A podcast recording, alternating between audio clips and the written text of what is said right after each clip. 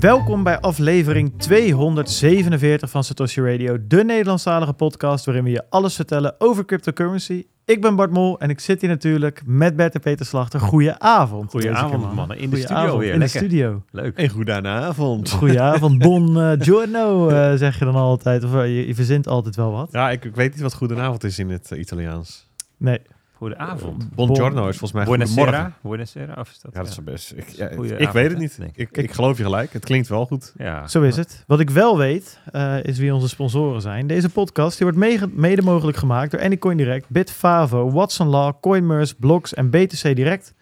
Alles wat wij vertellen is op persoonlijke titel en eh, moet niet worden gezien als beleggingsadvies. Je ziet, die vul je nergens in. Die hou je voor jezelf. Ja, wat, wat kunnen we daar nog meer over zeggen? Ja, er zijn toch elke week weer nieuwe luisteraars. We hebben zelfs een aflevering, jongens. Ik zal even kijken of ik het op kan zoeken. Ik denk nog net niet. Maar eh, de aflevering die wij maakten over FTX, eh, dat is aflevering nummer 232. Die is, as we speak, 9998 keer beluisterd. En eh, als die dus nog twee keer beluisterd wordt... Op Spotify. Of eh, audio downloads. audio, alle audio. Als die nog twee keer beluisterd wordt, dan is dat onze eerste aflevering ooit... die in zijn eentje 10.000 keer beluisterd is. En dat is alleen eh, audio dan, hè? Alleen Want, audio, want ja. welk, welk nummertje was dat? Wat zei je? 232. Het drama rondom FTX, de aanleiding, de confrontatie en de toekomst. Ja, ik, Eh, Want, want, want daar mogen we er dus gewoon nog eh 2100 bij optellen van de, van de YouTube. oh, zeker. Nee, in principe het- zijn we er wel. Alleen dat zou dan de Nee, eerste nee, keer ja. zijn dat de audio-only eh, boven die eh, heilige 10k-grens. Want jij, jij hebt een soort dashboard of zo waar je al die dingen... Ah, ja, tof. eh, van Anchor. Cool. Eh, Anchor is onze hosting Ja, provider. er- en, ergens, eh, hè, daar ergens daar rond, rond die 7, 8, 9000 Switchen, audio downloads. Wat is, er, wat is nou aan de hand? Ja, nee, je moet geswitcht worden. Anders- Oh. Ik zit- naar mij te kijken terwijl Ja, jij aan het praten bent. Dat is, best- eh, dat is leuk, maar... Ik, ik, ik, ik hou daarvan als jij in beeld bent. je hebt het tegen Stijn gezegd, van mij niet in beeld brengen vanavond. Anyway, ergens, ergens bij die 6, 7, 8000 eh audio downloads, luisteraars ja, en ook YouTubers. Laten we zeggen, ergens bij toen we die 10k overgingen per aflevering. Dat, dat, daar is de- op de een of andere manier sinds een maand of, ik denk een maand of zes of zo, kom ik gewoon veel vaker dan de periode daarvoor mensen tegen die ik niet ken, maar wel zeggen mij te kennen. Oh, Ja. Radio. Ja, ik luister Satoshi Radio. Bijna over... Nou, het is niet dat ik op, bij de bakker kom en dat ze dan tegen mij zeggen van... Oh, je hebt nog die gast van Satoshi Radio. Dat, dat ge- gelukkig nog, nog, nog niet. net niet, hè? Nog Ik echt, hoop ook niet dat we daar gaan komen, Nee. zeg maar. Nee, maar wel opvallend veel meer dan Maar daarvoor. Ja. Ja, echt wel. Echt wel eh, gewoon bij de meeste ja, meet-ups, vergaderingen, spreekbeurten, eh, seminars, weet ik veel wat. Ook gewoon op plekken waar je niet per se de luisteraar verwacht. ja. Lopen ze wel, vind ik leuk. Nou ja, dat is misschien wel grappig om. eh, ehm, ik was dus vandaag. Of nee, ja, ik zat vorige week met Thomas. Thomas, eh, van wie ook de prachtige graphic was, zeg maar, met die lo-fi muziek voor de stream. Ja. Onze illustrator, Thomas de kunstenaar, zeg ik maar. Die. ehm, we zaten na te denken van, joh, misschien is het nog wat leuk, wel leuk, om voor de 250ste aflevering iets speciaals te doen. Want die zit er aan te komen. Straks daar nog wat meer over.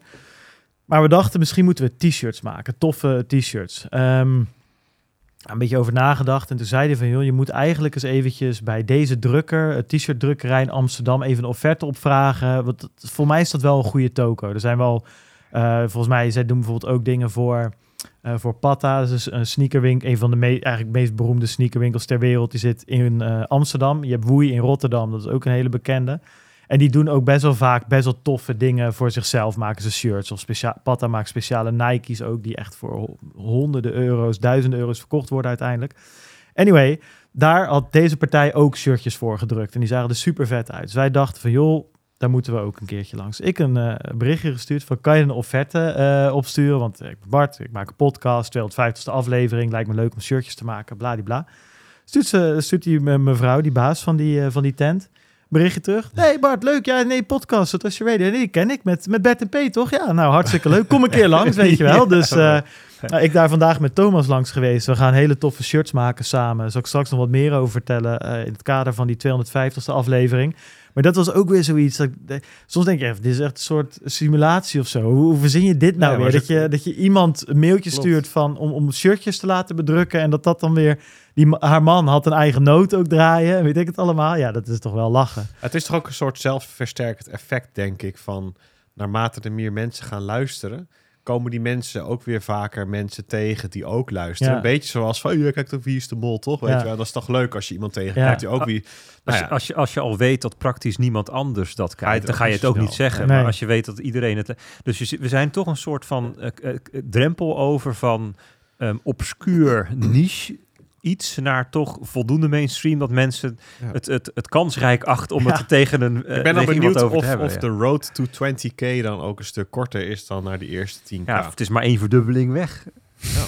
Dus ik zou Nou, zeggen, Ja, het zou, het uit. zou- Sander Schimmelpenning, here we come. Dus, ja, voordat we het weten zitten we ook met Tony Media. nou, dat never. Maar, ik neem me ehm, over dan, toch? ja, het nemen we over, ja. Zo, dat zou wat zijn als we hem uit kunnen luistert, kopen. die moet gewoon even één iemand extra laten Zo simpel is het luisteren. eigenlijk. Nou, eigenlijk wel, ja. Dat, Jongens, dat, dat Orange Pill, Satoshi Radio Pill, gewoon even iemand om je heen. Dan zijn we daar zo. Ja. Nee, maar dat is altijd, eh, het is wel erg leuk, omdat je merkt gewoon dat het, het eh, ja, als je dus met eigenlijk met iemand die regelmatig de podcast luistert, dan gaat vertellen van, joh, dit is een beetje... Hoe, dan hoef je niet echt meer uit te leggen wat je precies voor vibe wil op zo'n shirt, want zij snappen dat ook, want ze Mhm. luisteren. Mhm. Dus dan hoef je niet meer helemaal uit te leggen van... joh, zijn bitcoin en, en de bitcoin community... die vindt dit een beetje tof en dat. Nee, dan kan je gewoon zeggen, dit is het logo. En dan... Nou, dat, is, dat, was heel, dat is gewoon heel leuk. Eh, En, en Ja. zij wil ook dat het mooi wordt. Omdat je, omdat je mee... Ja, dat wil je natuurlijk sowieso als je eh, la- ondernemer bent. Maar misschien nu nog net een paar procent extra... omdat Mm, je zelf ook de podcast luistert. Vond ik erg leuk. Dus... ehm, nou goed, dat eh, gaat heel erg vet worden. Die shirts gaan we bestellen. Zo daar meer over. Ehm, eh, even liken de video natuurlijk. Ehm, vijf sterren achterlaten op Spotify kan ook. Voor mij bijna 1400 eh vijf sterren reviews inmiddels. Dat is ook echt wel, dat blijf ik echt ges- geschift veel vinden. Thanks daarvoor. We zijn bereikbaar via Telegram en Twitter. Ehm, via www.stosjeradio.nl. Het mooie is dat het ook daadwerkelijk weer werkt. Ik heb even eh, alle Telegram linkjes geüpdate en zo. Dus eh, mensen die de chat in willen, dat, eh, dat kan allemaal weer. En dan hebben we natuurlijk nog Bitcoin Alpha, de enige nieuwsbrief die je beschermt en versterkt. Ja, wat moeten we daar nog over zeggen, jongens? Het was een drukke week. Zo, we hebben een eh, markets verstuurd, een eh, nieuws en een diepen. Drie nieuwsbrieven in één week. Dus ehm, ja, Ja. en Pete, die zit... misschien is, kan, kan, je, kan, kan je een sneak previewtje doen misschien? Nee, ik ga geen onvoorbereide Oh. demo's geven. Oké. nou maar. Ik kan, wel een, ik kan wel een screenshot in beeld zetten. Nou ja, dat mag jij doen. Ja, screen, Maar, de- eh, de- maar vertel van jij mij- even van- wat, je, wat, je, wat je aan het doen bent. Dat heb je Ja, vorige week een beetje verteld, maar... Eh, Klopt, het wordt wel, het voelt een beetje als een vastgelopen LP. Oké, wat ik dan, wat, wat leuk is, wat, wat ik echt wel tof vond en wat echt, eh, wa- waar we ons met z'n allen een beetje aan, aan ergerden, of in ieder geval wij met z'n drieën, zeg maar, gewoon als ondernemers, zeg maar, en eh, die, die Bitcoin Alpha eh, verder proberen te brengen, dat al ge- was gedoe met Ideal. Altijd eh ge, gezeven en we hadden een, eh, en dat was al prima hoor, maar dat, dat, we hadden een Google Sheets en daar konden mensen dan invullen, ik wil een abonnementje en dan zat er een Mechanical Turk achter. Ja, Oh, nee, precies. Dat Dat, was ik. dat Peter daarachter die dat allemaal handmatig liep te verwerken. En het moest gewoon kunnen, maar het kon niet omdat het niet helemaal in Ghost zat of de Stripe in de manier zoals we dat wilden. En dat heb je er nu ingehackt eigenlijk. Op een manier die echt Nou, ik, ik heb, mooi is. Ik heb juist heel veel ehm, dingen die ik erin had gehackt om dat domme handmatige procesje te kunnen uitvoeren, Ja. heb ik weer kunnen verwijderen. Omdat blijkbaar, ja, ik achteraf begon ik te twijfelen aan mezelf. Hoe heeft dit nou gewoon altijd al gekund? Nou, toen Ja. zei Bert, nee, Nee. zeker niet. Ik heb nog gecontroleerd, want ik geloofde hier niet hoe je het zei. Ja. Dus die is kennelijk er ook ingedoken. Maar ik denk dat ze aan Stripes kant hebben ze wat gefixt. En daardoor kon ik wat dingen fixen aan onze kant. Waardoor het kan. Ja, ze konden altijd al wel met Ideal een ehm incasso-opdracht ondertekenen. Alleen dat kon alleen maar als je een custom checkout proces eh, bouwde. En niet met hun standaard out-of-the-box ehm, procesje, unit, wat, ja. wat, wat Ghost gebruikt. Dus het, wat dat betreft, ja, wat dat betreft, ehm, het is ook weer een wereld op zich, joh. Want Ja. zo'n Stripe, ik ben daar ingedoken ook voor onze eigen administratie, onze eigen accountant dingen. Maar die hebben dus weer ook, ook hè, ze, ze weten dan uit welk land een klant komt. En op basis daarvan houden ze weer allemaal dingen voor de BTW bij. Ja. Allemaal regels. En het is echt van Is alle landen, van alle landen hebben ze dus precies in kaart wat dan de regels zijn.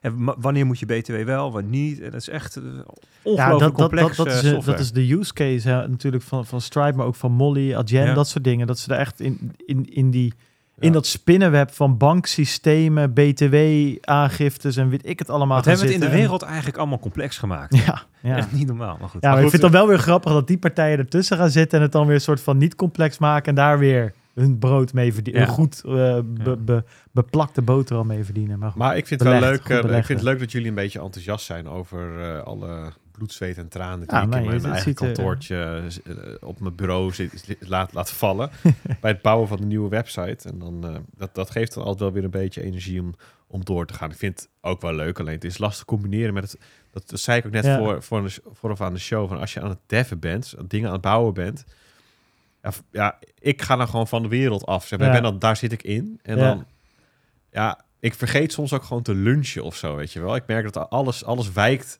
Ja, dan, dan is mijn, mijn focus of mijn wil om, om iets te bouwen zo sterk kennelijk dat, eh, dat de rest eventjes helemaal langs me heen gaat. Dus ik kreeg net eigenlijk ook pas mee dat er iets met Coinbase was gebeurd. Nou, daar moet ik je wel verlof geven. Want dat is letterlijk twee uur geleden bekendgemaakt. Maar Ja, gisteren ehm, was er, waren er alleen maar memes met eh, blauwe bolletjes. Precies, en, en vanochtend was het dan een beetje gelekt. Dus die, die geef ik je. Maar Ja, ik herken maar het, gevoel toch- wel heel erg hoor. Dat, het, is, eh, het is toch, als ik dit, ehm, stel ik zou dit twee weken doen, fulltime, dan dan hoeft het FD jou niet meer te bellen om Nou, maar dat eh, is- uitleg te Ja, geven. maar heel veel van Ja. de dingen die nu normaal zijn, die je gewoon even doet tussendoor, kan dan niet meer. Nee, nee, eens. Nee, Ja, ik we, hadden het eh, anderhalve week geleden al of zo, een keertje toen BNR belde. Ja, eh, iets met. eh, kun, je, kun je toelichting geven over eh, nieuwe regels en zo in. België?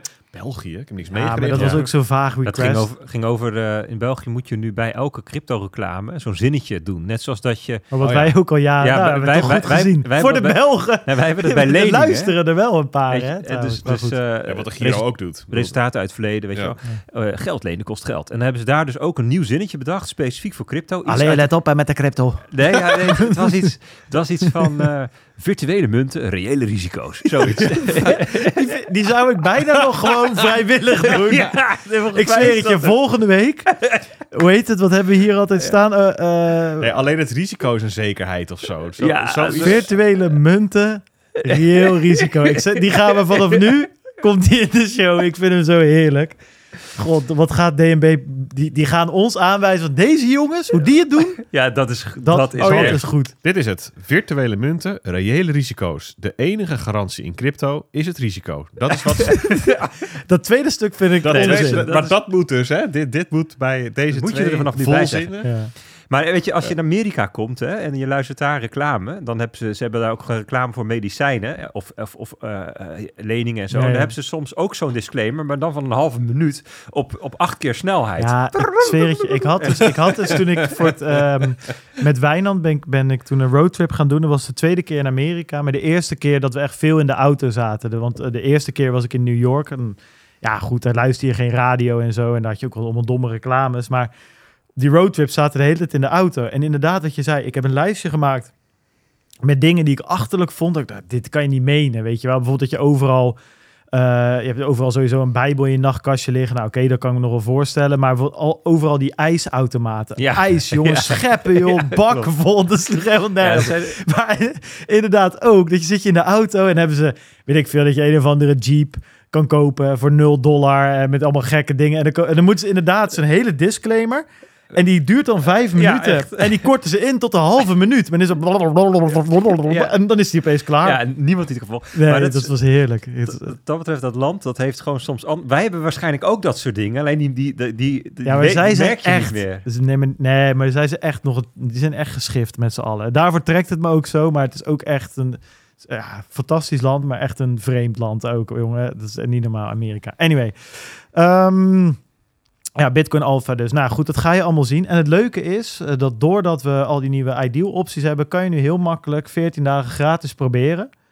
als je eh, nog geen lid bent. Eh, dus bitcoinalpha.nl. Ja, dat, probeer... is, dat is een testje van Peter, hè? dus misschien dat het binnenkort weer uitgaat. Dus sla je slag. Sla je slag, inderdaad. Hij is rogue gegaan. Hij heeft aan niemand toestemming gevraagd. En je kan gratis eh 14 dagen uitproberen. Dus probeer dat op bitcoinalpha.nl. Gaan wij verder eh, met de week. Nou, ik wil eh, iets leuks zeggen. Stijn, kan jij wat op beeld toveren? Eh, Ik weet niet of jij de show notes open hebt staan. Moet je maar even naar mijn drive gaan. Ja, hier. En dan die eerste link. Wij hebben namelijk ehm, geld opgehaald voor Turkije. Had ik dat vorige, ja, vorige aflevering hadden we dat verteld. En dat hadden we iets eerder al op poten gezet.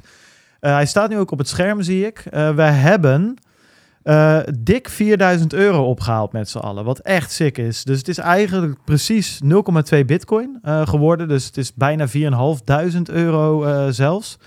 Ehm, dat ga ik naar Mus sturen. Ga ik deze week doen. Mus die zal ook nog wat fotootjes doorsturen. en die zal ik in de chat delen, denk ik. Of op Twitter misschien eventjes. Over wat hij daar allemaal gedaan heeft. We moeten nog even kijken wat het makkelijkste is. Het ziet er nu naar uit eh, dat ik gewoon dit, eh, deze bitcoin om ga zetten naar euro's. eh, en dat hij die kan gebruiken. Ehm, maar wel echt, ja, ik ben er wel enorm trots op. 4500 euro is wel echt Is een serieus bedrag. een serieus bedrag. Daar kunnen ze echt even mee vooruit, Ja. jongens. Dus super bedankt voor alle donaties die we gekregen hebben. Ook volgens mij BTC Direct heeft een duit in het zakje gedaan. Eh, hoe heet ze nou ook alweer? Van ehm Nederhoed. Bit My Money. Bit My Money Ja. heeft 1000 euro eh, gedoneerd. Ook Dat echt wel echt, eh, echt heel sick is. Dus ja, eh, dank daarvoor allemaal. We gaan het deze week, wat ik zei, naar Mus sturen. En ehm, Mus heeft volgens mij zelf in totaal, dus misschien ook nog wel leuk om even te melden. Die actie is gesloten, volgens mij. Die heeft 37.000 euro opgehaald. Nou, dat is 5000 euro. Is best wel een leuk. dat doen we zeker. echt een leuke duit in het zakje. Dus dat is echt. Even applausje voor iedereen. jongens. applausje voor Ja. iedereen, jongens. Bert, Ja, wacht even. Hulde. heel sick. Heel, hulde. Ja, het is echt een ramp daar, joh. Die, die, die naschok van 6, Ja, nog wat. vast ja, weer, hè? Ja, Ja, ja, bizar. Ja, Echt. dat is echt kut. Echt, eh, Echt, kut, eh, kut in het kwadraat. Maar goed, fijn dat we op deze manier iets, ehm, iets hebben kunnen doen. En ehm, ja, leuk dat we op die manier eh, Bitcoin en mensen helpen en alles een beetje samen en community een beetje samen kunnen brengen. Zeker. Dus ehm, ja, goed. Hopelijk kunnen we de volgende keer eh, zijn er geen rampen en kunnen we gewoon weer een biertap in elkaar zetten. Maar het is leuk dat het, eh, ja, of goed dat we op deze manier ons steentje bij hebben kunnen dragen. Amen, broeder. Amen. Ehm, ja, deze week, wat gebeurde er nog meer? Nou, ik heb eens even zitten zoeken. Wel Een paar leuke dingen. Op zich, eh Stijn, ik heb nog een link openstaan. Ik kan eens openen, dat is wel grappig. Link. Ja, is het heel boeiend? Weet niet. Er zijn in, in, in Bitcoin-land zijn er zoveel van die dagen waar we dan gaan zitten aftellen en gaan zitten feesten. We hebben halvings en we hebben pizza-dagen. Dit vond ik grappig. Blok 777.777. Wil je hem opzoeken? Nou ja, goed. Dan weet je het nummer. Het is voor de rest geen heel boeiend blok, maar wel, ja, voor, je, je hebt heel veel van die. Ik heb best wel veel vriendinnen die allemaal geloven in van die, eh, ja, gewoon normale vriendinnen. Ja, jij kijkt op, Peet, alsof je, wat, denkt, vertel me, Ik heb best wel veel vriendinnen. tell me your secrets. Ehm, tell me your ways, master. Maar Wat ehm, zeg je me nou? Nee, eh ja, maar wel die, gel- die geloven in nummers, weet je wel. Als je dan eh, Oh. elke avond, al- als, er acht, als je toevallig op je telefoon kijkt of op een klok en het is 1818, dan brengt dat geluk. Of ik veel. Oh, ja. Ja, die hebben vaak ook allemaal van die... is altijd 1337 als ik kijk. Ja, precies, ja, precies. Ja, ja, ja. Kunnen zij Of, niet eens eh, vaker naar de Bitcoin-koers kijken? Ja, inderdaad. Nou ja, goed. Als die op 69, 69, 69 zou staan, zouden ze dat ook Daar zou zeggen. Dat- doen. oh, De ja, 7 die staat- ton. Ja, Ja. dat is prima. 69 voor 20. Nou ja, goed. Zo hebben wij eigenlijk ook allemaal onze nummertjes. Ja. Maar ben jij dan ook eh, van dat je, dat, je, dat je niet op, de, ehm, op de, het streepje tussen de tegels wil lopen of zo? Dat zit een Ja, beetje in dezelfde categorie, toch? Ja, maar niet omdat het ge- ongeluk brengt, maar meer omdat je, dat je als man toch altijd een beetje van die domme spelletjes zit te verzinnen, weet je wel. Eh, heb ik dan tenminste. Eh, maar goed, vond ik grappig. Er was ook een blok, trouwens, die heb ik niet klaarstaan helaas. Eh, waar, weer, waar, waar, waar een 4 magger in zat. Weer eentje met Ja. drie- drie- Oh. 3,96 of zo. Vandaag was dat, dat was wel, wel weer een lijpe. Ja, het is inmiddels niet meer heel ehm, nieuw, maar toch grappig om langs te zien Maar wat komen. zat erin? Een ordinal. Een inscription bedoel je? Ah, shit. Oh!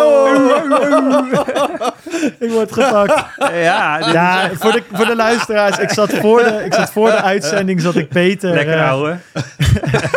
zat, zat ik Peter te flamen, eh, omdat hij bij de CryptoCast een paar keer Ordinal zei, waar hij eigenlijk Inscription had moeten gebruiken. Maar ja, de grote man doet het nu zelf ook, weet je wel. Dus ja, goed. Heb je zo'n goed opgezette val. Maar, maar, maar nu we het hebben over megabytes en, eh, in- en inscriptions, Ja. is het dan, eh, kunnen we even naar wat sta- stats kijken van Ordinals nu? Of wil je dat in de markt nee, dat, is wel leuk. dat mag wel, want het, Want- de mempool was op drie blokken na gekleerd eh, Ja, deze want, week. want Stijn, kan jij mijn scherm in beeld het overal? Is dat eh, to doen? Kijk, dit is dus de mempool. Oh, is. de mempool. Vanaf februari, hier links. En dan zie je dus dat die eh, best wel een mooi bergje omhoog. Met een soort, ehm, ja wat is het, een Mont Blanc-achtig piekje. Maar het is, dus, het is dus haast weer terug naar nul. Ja. En dit, zijn, dit is een dashboard op ehm June.com. En hier zie je dus eigenlijk ook, dit is het grafiekje van het aantal wat er op een dag gemaakt is. Dan zie je de twee drukste dagen. Dat waren 14 en 15 februari. Ehm 15 februari was de dag van de honderdduizendste ordinal. Ja. Dus ehm, het lijkt toch een soort sprintje daar naartoe te zijn geweest. En daarna gaat het weer bergafwaarts. Dit is ook wel een aardig grafiekje. Dit is het, de hoeveelheid dollars die er aan fees betaald is... om, om die, die, die inscriptions in een blok te krijgen. Ehm, en de drukste dag, dat is dus weer de 15e... daar is dus echt opgeboden om erin te komen. Daar is ehm 170.000 dollar in totaal gedokt in, hè, zeg maar, in, in on-chain. Hè. Dus Ja, het kan ja. ook nog zijn dat er voor sommige blokken achter de scherm is betaald, zoals bij MEV. En dat loopt dus ook weer naar beneden. Maar het, het cumulatieve, dat is ook wel grappig, is, is 1,24 miljoen dollar is in totaal. Zie ik hier nou voor mijn neus een S-curve ontstaan, eh, Bert? Het lijkt wel een beetje op. hè? Ja, en dat zou pijnlijk zijn. Hè? Want dat zou betekenen dat je dus richting verzadiging gaat. En dit vind ik ook wel grappig, want we kwamen net even over die megabytes. Dit is in totaal 3,1 gigabyte aan inscriptions in de blockchain terechtkomen. Als we dat allemaal samen hadden gedaan, hadden we net een, een oude rip van een DVD eh, erop kunnen zetten. Ja, Pak hem inderdaad. beet. Dus had je het over allemaal bloks kunnen vertellen. Shrek of zo. Dat was wel leuk geweest. Hadden we nog wat aan gehad met z'n allen. Maar Ja, dus, goed. dus, dus de, getalletjes zijn natuurlijk leuk, hè, Ja. dus voor, in ieder geval voor de getalletjes fans. Maar wat ik wel ehm, opvallend vind, is de, ehm, hoe, hoe duidelijk dit weer naar beneden gaat. Ja. Hè, dus ehm, ik dacht, want we hadden het er dus dinsdag, afgelopen dinsdag bij de CryptoCast over. Dan had ik maandag zitten kijken. Dus dat is alweer een paar dagen geleden. En toen dacht ik nog van, nou, ja, misschien zakt het even in en gaat het weer verder. Maar nu is het wel echt heel duidelijk een, eh, een dakje omhoog, een piek en dan weer naar beneden. Dus dan is de vraag, Ja. zien we hier het einde van inscriptions, van, van, die, eh, van de hype? Dat is wel een heel kort hypeje. Ja, ben bang voor niet. Een, een mini-hype. Ja. Ja ik... Jij, ehm, jij, jij, kwam wel, jij kwam wel de eerste decks tegen, hè, waar, waar ze... Ja, daar kom ik zo nog even op terug. Dat vond ik wel. eh, ik heb overal straks linkjes bij Stijn. Dan weet je het alvast. Dan kunnen we ook wat dingen in beeld brengen. Ehm, dat, dat heb ik in een in Lightning, Bullish Lightning kwartiertje. eh, Een Dex inderdaad zijn ze aan het maken. Maar dat houden we wel voor straks. Kijk, wat ik met die. Ja, ik denk niet dat we dat. dat ja, kijk. Wat voor mij een beetje meer de afdronk is. Kijk, dit is. Die, die grafieken zijn interessant, maar dat zijn nu. Eigenlijk zit je te kijken van oké, we hebben een maand gehad en dan gaan we per dag dat bekijken en daar gaan we nu wat over zeggen. En ik vraag me af of dat al kan. Of je daar echt veel waarde uit, uit kan halen. Ehm, ja, ik weet niet. Ik vind met ik- wa- wa- wat, wat voor mij gewoon het ding is, dat ik, dat ik zoiets heb van... Hoe gaan we ooit een fee-market ontwikkelen, weet je wel? Hoe, weet je hoeveel activiteit er op een constante basis moet zijn... Ja. Om dus die fee-market een beetje... Dus we hebben die ordinals gezien. De halve NFT-wereld die, die, die gaat die inscriptions eh, zitten maken. En wat zien we? Nou, misschien zo nu en dan met een piekje 20 sat per V-byte... en een aantal dagen waar je gemiddeld 5, 6 moet betalen. Ja, maar goed, dat is niet zo gek, want die, die, zo'n inscription neemt heel veel ruimte in. Dus keer 5, 6, 7 of 10 sats per V-byte is het alsnog best wel duur Ja, maar per dat- inscription. Dus, dus wat je nodig hebt is economische activiteit met een smallere footprint. Zodat er wel 100.000 keer zo'n economische activiteit in een blok past. Als je dat dan keer 5 euro doet. Of ja, maar volgens dat maakt niet zoveel uit. Dus die, die, die blok die zaten al wel vol. En nu ook. Dus het, het- die, die Nou ja, fees moeten gewoon omhoog. Als er heel veel mensen zijn die zo'n grote eh, hoeveelheid gegevens willen opslaan, dan krijg je dus een hele lange rij met bloks die staan te wachten Ja. om, verwerkt te worden. En dan gaan de ook wel weer omhoog. Nee, zeker. Maar Alleen het is je, gewoon te weinig Alleen, activiteit. nee, maar goed, ik denk dat inscriptions ook niet het ding zijn die voor die ehm, vraag gaan zorgen, omdat één inscription dan gewoon heel erg duur wordt. Kijk, ik, ik denk dat er best wel veel soorten dingen zijn waarvan je, waar mensen voor bereid zijn om een paar euro te betalen. Maar mensen, er zijn niet zo heel veel dingen waar mensen bereid zijn om 1000 euro voor te betalen. Of, of om, hè, om het in een blok te krijgen. Ja. En dat heb je met inscriptions gewoon al snel als die, die fees omhoog gaan. Nee, dat, dat, dat, dat is wel zo. Maar uiteindelijk...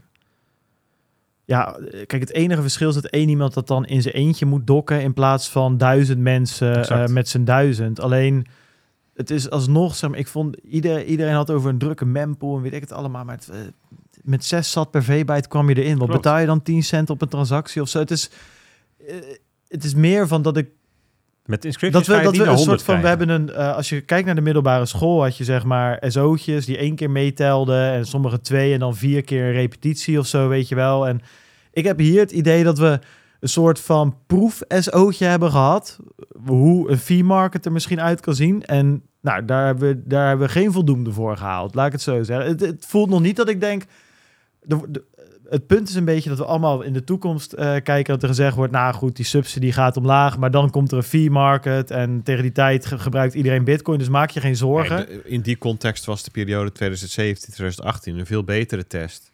Je, je moet maar eens eh, gewoon voor de gein eventjes de average fee chart tonen over de jaren heen. En dan zie je dat wat er nu aan, aan fees betaald is, dat, dat zie je bijna niet eens op, de graf, op, de, op die grafiek. Maar mijn vraag is, hebben wij na Segwit überhaupt nog ehm, hoge fees gezien? Want 2018 dat was, was Segwit. Kijk, dat we daarvoor natuurlijk...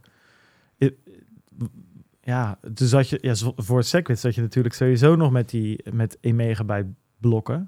Waar alles ingepropt moest Ja, worden. dus 2021, op eh, zeg maar de eerste piek van de boelmarkt, zag je nog 150 bitcoin per blok aan, eh, of per dag aan eh, fees. Dus dat is 150 van de 19, dat is 1 zesde van het blok. Want die linker eh, piek waar jij nu naar zit, kan je Ja, die dat is- wanneer... Dat is 2018. Toen had je toch gewoon wel nog, hè? Ja. Toen had je gewoon 800 bitcoin per blok. Dus dat is net zoveel als de issuance. Nou, in die tijd nog niet trouwens, maar het is net zoveel als de issuance nu. Valt ook van een, rav- een ravijn in je letterlijk. Ja, hè? maar goed, Dat dit was de tijd, jongens, dat je, dat je soms een paar tientjes betaalde om, eh om een transactie Ja, te maar dat kan ik me wel voorstellen, Echt zeg maar, pre-Segwit. Maar dan vraag ik me af, waarom die... Was het dan dat de vraag gewoon zo ontzettend hoog was naar on-chain transacties? Dat er gewoon zoveel on-chain transacties waren dat we daadwerkelijk die fee market... ehm, Op de drukste dag is, is er gewoon 1500 bitcoin aan fees betaald. 22 december.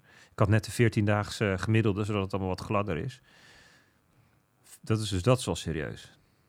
Maar dat was ook niet te doen in die tijd. Dat was de tijd Nee. ook dat als je een bitcoin wilde kopen, dat je pech had, want het was op bij Bitonic. Nee, precies. Nee, dat, dat, dat is ook zo. Alleen je zou zeggen dat je dus na die Segwit... Maar kijk maar op deze grafiek Update, ook. Je ehm. ziet 2023. Dit is het hobbeltje. Ja, Oh nee, het is december. Dit is, eh, ja. het is niet per se dat je denkt van, eh, ja, we hebben hier nu eh, eventjes een, eh oeh, we hebben nou even een fee-markt gezien, zeg. Nee, maar eh, ik had wel het idee dat er wel echt activiteit was, zeg maar. Bijvoorbeeld wat we gezien hadden, wat we tijden niet gezien hadden, is dat de mempool vol zat met een soort van, met, met gewoon een backlog die opgepakt zou worden als er eventjes niks anders was om op te pakken. Hè, dus er was een hele, eh, ik weet niet of jij die mempool.space even open kan zetten, Bert. Eh, die, ehm, ja, en dan de homepage. Ja, zeg maar dat die grafiek die je daar eh, ziet, lieve mensen, daar zie je dus soort van eigenlijk dat is de de mempool bak. En elke soort transactie, of meer elke transactie fee, heeft een kleurtje hierin. En je ziet over het algemeen dat er een hele grote bak rood is aan de onderkant. En dat zijn allemaal 1 sat per V-byte transacties. En daarboven komt 2 sat en 3 sat en dan 5 en dan 10 en op een gegeven moment 100 en weet ik het hoeveel. Ehm, en ik vond deze kaart altijd moeilijk te lezen in mijn, toen ik begon met mijn Bitcoin-avontuur. Het is best wel eh, een beetje tegenstrijdig nu en dan. Maar het komt er dus op neer dat je dus een hele berg met één sat per V-byte transacties hebt, die opeens helemaal afloopt. En dat betekent dat er op dat moment zo weinig transacties waren met een hogere fee, dat de miners eigenlijk de backlog weg beginnen te werken. En, En die doen dat natuurlijk eerst met de andere kleurtjes. Want die willen Precies. pas als allerlaatste die goedkope rommel precies, doen. precies. En eh, dat, dat, dat heb je een tijdje niet echt zien gebeuren, zeg maar. Ja, want nu is dit is de Ehm. afgelopen maand, als ik het afgelopen jaar pak. Precies. Kijk hier, dit was dus, ik doe eventjes zes maanden, dan zien we hem ook nog. Dit was FTX. En dan zie je dat mensen echt wel serieus bezig waren om te dokken om erin te komen. Ja, dus wat we hier op beeld zien is, is echt een enorme piek waar dus eigenlijk heel weinig 1 sat per V-byte transacties zien. Dus heel weinig rood en heel veel groen en geel. En dat zijn Maar dus goed, echt duurdere Pakken transacties. we drie ja. jaar terug, ja, dan wordt het nog weer een heel ander verhaal. Daar Ja. zag je echt... eh, ja, daar zie je meer een soort van...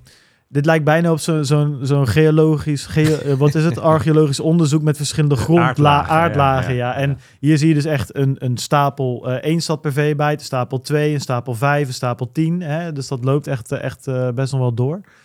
Ja, het is wel leuk hoor. Maar best bovenin zelfs meer dan 100 sat per veeband. Ja. Dus dat zijn de Ja, maar als je uiteindelijk een fee market wil die die subsidies dat moet je. vervangen, moet je, dan ga je naar 100 stad per veebijt Klopt. goedkoop, zeg maar. Klopt. En ja, dan moet er toch wel dus veel eh Een transactie moet dan heel waardevol voor je zijn. Ja, En één transactie moet dus in de praktijk heel veel economische activiteit vertegenwoordigen. ja. Dus als ik eh 40 miljoen naar Japan stuur op zondagmiddag, dat is veel economische activiteit. Want dat is een heel waardevolle transactie. Dat is mij heel veel waard. Want als ik dat via de bank doe, dat kan niet eens op zondagmiddag, maar stel, weet je wel, dan, dan kost dat je ook tientjes. Ja, en gewoon de waarde überhaupt die je verzendt is... Precies. Dus wil je. ehm, Maar, maar een andere transactie, die moet dus blijkbaar allerlei andere economische activiteit vertegenwoordigen. Bijvoorbeeld een badge of een lightning kanaal of een, Ja. een settlement tussen twee partijen die duizenden transacties hebben gedaan. En dan is het ineens prima. En maar je moet dus heel veel, elke 10 minuten weer, heel veel van dat soort transacties gaan hebben. En dat kan alleen maar als ja, er niet een, een paar honderdduizend of een paar miljoen mensen mee bezig zijn, maar een miljard. En dan is er namelijk zoveel economische activiteit dat je elke 10 minuten honderd, of hoeveel zit er in een blok? De 2000 of zo? 1000 transacties. Eh, ja, dat je, moet dat verschilt een ik, beetje Ik moet er even nog een keer die ik ben, heb het al honderd keer opgezocht. Ook hoeveel wage units één normale transactie is en hoeveel fees. Dat, dat, die moet ik even paraat eh, hebben een keertje. Maar we dat, hadden het eh, net even over die, eh, over dat. voor mij vier wage units voor een transactie. We hadden het net Ja. over die, eh, die inscription van 3,9 Misschien ook wel meer. MB. Hè? Ja, ja. En ehm, ik ben nog wel benieuwd of, of jullie hier iets meer van weten. Volgens mij was er ehm, ehm, tot en met SegWit lag er een limiet op de transactiegrootte van 100 k kilobyte. En die is bij Taproot komen te vervallen. En toen werd de bovengrens van de grootte van een transactie 400 kilobyte. Niet zozeer omdat je transactie niet groter mag zijn, maar omdat nodes die transacties anders niet doorgeven. Relay, Ja, precies. ja, dus Relay. daar, daar zat dan een, een meer impliciete limiet op de transactiegrootte. Met andere woorden, ehm, je moet zo'n transactie direct bij een miner afleveren of, of een client hebben aangepast. En op die manier je transactie Nee, bij client- een dan, miner... je- dan zou je de client van alle eh, andere nodes aan moeten passen. ja, Dus je, dit, of dit, een directe verbinding met een miner. Maar, Ja, dus maar even vanaf, vanaf hier, hier heb ik nog niet zoveel over gelezen of gehoord. Zeg maar, hoe, wat doen ze nou in de praktijk om zo'n inscription gemined te krijgen? En ehm, welke miner is daar dan bij betrokken? En wat wordt er achter de schermen Ja. nog in rekening voor Ja, gebracht? dus wat, wat er Bellen. gebeurt is dat ze een, mine, een mining pool bellen. Dus niet een miner, maar een mining pool. wa- waar vind ik het telefoonnummer van een mining pool? Ja, ik denk als je ehm, iets, iets in die industrie zit, dat je dat dus hebt. Dat zijn of, of telegramkanalen, weet Ja. je. Ja, hoe, hoe, hoe kom je achter een OTC-desk? Ja, weet je, dat moet je op een gegeven moment weten. En dan, dan zeg je dus, joh, ik wil dit dit betalen als jij hem erin stopt. Ehm, en ehm, dat, was- wel een aardige podcast met, ehm, ik weet niet meer met wie het was. Ik denk met eh, eh, of Jesse, Jesse Powell van Kraken of met Nick Carter, ik weet het niet meer. Maar die, dat ging over die, eh, die inscriptions. En die vertelde, ja, hoe, hoe gaan dat soort dingen dan? En die, die suggereerde ook, het zou goed zijn dat stel dat jij bereid bent om 4000 euro ervoor te betalen, dat ze dat even omrekenen naar zoveel sats per V-byte en dat dat ook gewoon ervoor betaald wordt, zodat iedereen ook kan zien dat dat betaald wordt. Alleen toen was het tegenargument, ja, maar dan zouden andere miners eventueel incentive hebben om dat blok opnieuw te gaan minen met die dingen erbij of zo. Dus er zat ook nog weer een speltheoretisch probleem bij. Maar er, er is dus, en dit is dus vergelijkbaar met MEV. Het heette vroeger Miner Extractable Value. Ik nu werd wel maximum. laatst eh, door constant op mijn vingers getikt toen ik die vergelijking maakte. Met MEV?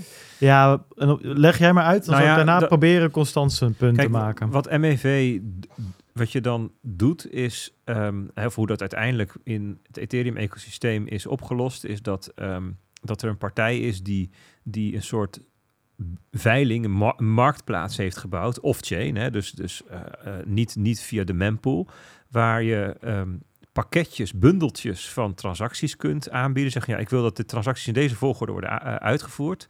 En daar betaal je voor. En ehm, nou, dat, is, dat, dat wordt straks helemaal onderdeel van het Ethereum-protocol, waardoor ook de revenue weer terugvloeien straks naar de validators, vroeger de miners. Ehm, eh, Hè, en, en dat is dus een soort biedingenstrijd om jouw bundeltje vooraan te krijgen. Want dan gaat hetgeen wat erna Mhm. komt falen. En zo'n eh, en, en wat, wat zij dan deden, eh, die tap, tapbots, is ervoor zorgen dat er niet allerlei onnodige dubbeling en zo in zo'n blok zit en dat een bepaalde volgorde komt. Ja, dat, dat zou je hier dus ook kunnen krijgen. Zouden hier dus partijen kunnen gaan opbieden tegen elkaar om hun inscription eh, in een blok te krijgen en daarvoor betalen. Ja, Hoe, weet jullie hoe, vaak is het nou al gebeurd dat er zo'n... nou, ik denk dat dit serieus de tweede was. De tweede? Denk ik wel. En is dat dan dezelfde mining pool? Het eerste was Luxor uit mijn hoofd. Want dat is ook een beetje tricky op zich. Hoe, Nog even hoe, hoe meer verschillende mining pools hiervoor te porren zijn, kennelijk is het dan relatief makkelijk om, om wat met ze eh, af te spreken. En Ja, maar ik zie daar... nou, qua centralisatie, zeg maar, zi- zijn dus gewoon voordeurtjes, zeg maar, waar je even op kunt kloppen en, en een dealtje kan sluiten. Ja, maar je moet wel dokken. Ja, Anders, anders, do- anders mijn je gewoon een normaal blok. Ehm, even, even, eh, daar kunnen we op terugkomen. Wil nog even, even Constantse punt maken. Ik denk dat dat wel op zich wel een goede was. Dat hij, hij zegt van ja, maar MEV ligt wel iets anders bij Ethereum. Omdat er daar natuurlijk, het gaat er ook over het, zeg maar, het shuffelen van transacties, zodat je bijvoorbeeld iets kan frontrunnen. En dat, ik, ik denk dat het erop neerkomt dat wat we hier mogelijk kunnen gaan zien in een bepaalde situatie met die inscriptions en die ordinals en miners die er wat over, eh, eh, die, die daar over de counter iets mee gaan doen.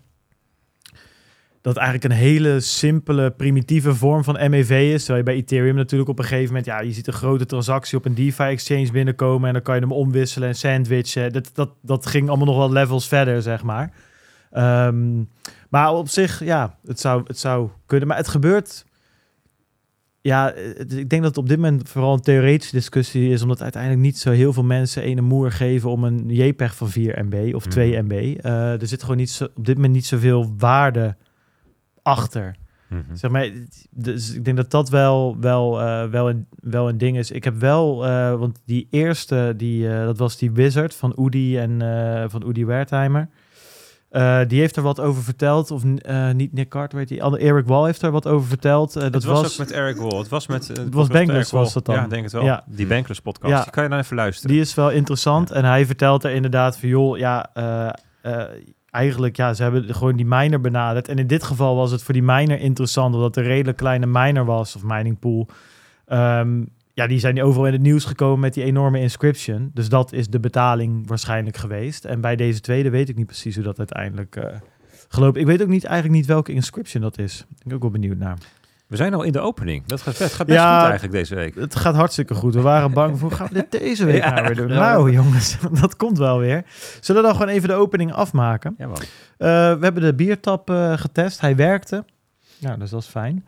Um, uh, bij onze vrienden van BTC Direct zijn we op een uh, vrijdagmiddagborrel geweest. Hebben we wat mogen vertellen over het Lightning-netwerk. Uh, iedereen heeft een wallet geïnstalleerd en iedereen heeft biertjes gekocht met Lightning. Nou, ja, ik krijg een lach op mijn gezicht. alweer. Ja, het was echt hartstikke leuk. Als er een biertap werkt, dan heb je vaak ook gewoon blije mensen. Ja, Dus dat was wel dat mooi. De, de twee weken hiervoor waren we bij uh, Anycoin Direct. En toen kregen we hem niet aan de praat. en uh, ik sta daar het verhaal te houden, mijn speech met mijn uh, slides erbij voor dat, voor dat halve kantoor. En in El Salvador heb ik hem mee betaald. En bang, zap, sats over de wereld sturen binnen een seconde. Jongens, is wat En op de achtergrond zat Stijn, die zat er op die op dat toetsenbordje te, te, te hacken. En ik te kijken. Ik te kijken, heb je me aan de praat? Nee, nee, nog niet. Nou, en weer verder. En toen uiteindelijk, uh, dat, dat vind ik het mooie aan Stijn, die had op een gegeven moment gewoon, oké, okay, dit gaat er niet worden. Dus die heeft een script omgeschreven en in plaats van dat de biertap open ging als er sats betaald waren, ging de biertap open als hij op enter drukte. maar ja, toen hadden we wel lekker koud bier, dus uh, maar um, goed. wat was het nou? Alles. Weten we dat? Het was Alles. te veel, was niet één ding. Nee, het was echt alsof de, alsof, alsof de hemel uh, uit, de, uit de hemel kan vallen. Hoe noem je dat? Nee, de, dat is alles kon. ja, ja, ja, het klopt. het was alsof de hemel op ons neerkwam of zo, weet je wel. Ja. Het was echt alles donderde maar in elkaar. Stijn heeft de bug niet kunnen lokaliseren. Nee, het was onze nood die raar deed. LM Bits deed raar. Uh, waarschijnlijk ook weer Firewall Dit daar. zijn typisch uh, dingen die ontwikkelaars zeggen als ze het niet hebben gevonden. Nee, ja. we hebben het ook niet gevonden. Het was echt, het was heel gek. Ah, deed raar. Nee, maar we hebben backends ja. funding, funding sources uh, veranderd. maar goed, uh, de vorige keer werkte die wel. Als luisteraar denk je misschien, nou, uh, ja, wat heb ik daaraan? Nou, dat op 17 maart je, je hem zelf kan komen proberen op onze Satoshi Radio, 250 eh afleveringen, Jubileum jubileum meetup. Eh, bij Jan eh, in Café de Roemer in eh, Haarlem. Ik zie eh 35 attendees, die, atten- attendees al. Ja, En, en, op meetup.com kan je je aanmelden. en we en vroegen nog aan Jan van de Roemer, vroegen van, ehm, eh, moeten we nog een maximum erop zetten? Zegt, nee hoor, maakt niet uit. Dus we kunnen nu kijken. Hoeveel mensen, Hoeveel mensen we, passen er in de eh, serre Hoeveel daar? hadden we vorige keer? Ja, 180 of zo. Nou, ja, tegen wat tegen de 200 aan, dacht ik. Nou, ik zal eens even kijken. We hebben heel veel Oh nee, dat was natuurlijk Tivoli. Ja, ja. Tivoli hebben we 126 op Meetup. En daarvoor hadden we Past Events, zie al. Eh, zo, een langzame website is dit. Eh, 150. Oké. En voor de boeklancering 196. Dus als we 200 halen, dan hebben we onze dikste Meetup ooit. Oeh, een all-time high in een bearmarkt, jongens. Ik hou ervan. Precies. Dus eh, ga naar meetup.com, zoek op Satoshi Radio en dan, eh, dan zie je hem staan. Eh, we hebben daar ook eh, heerlijk eten. Jan die gaat het weer regelen. Eh, voor 22,50 Dat koop je een goed vorige Koop keer. je een eh, bandje, krijg je spare ribs, krijg je saté, krijg je wat lekkers, eh, krijg je friet en misschien nog wel zo'n eh, ja, iets anders wat hij in de smoker eh ja, hangt. dus vorige keer, toen was ik onwijs met allemaal mensen aan het kletsen. En toen dacht ik, oh, dan moet je wat eten. En toen was het meestal op. En ik dacht toen van, joh, weet je, dat... Maar achteraf zijn al mensen, zo, dat was lekker, hè? Zo, dus dat ga ik deze keer wel anders doen. Ja, precies, Deze keer dan, ja. ga ik, dan stort ik me ervoor als het buffet open gaat. Dan- Dus eh, dat gaat allemaal gebeuren op vrijdag 17 maart eh, in de Roemer Het dus. zal dan eh, in de middag zijn. Eh, Eind van de middag, denk ik. Vijf. Eh, gewoon een vrijdagmiddagborrel. eh Vijf ja, je, kijk, Jan is de hele dag open. Dus al van mijn part ga je er om 12 Ja. uur 's middags zitten. Ehm, Appeltaart Nee, maar en gewoon eventjes specifiek zijn dat het mensen gewoon 17 maart vanaf 5 uur vanaf 5 zijn jullie uur in Haarlem. tot een uurtje of 12, eh, denk ik.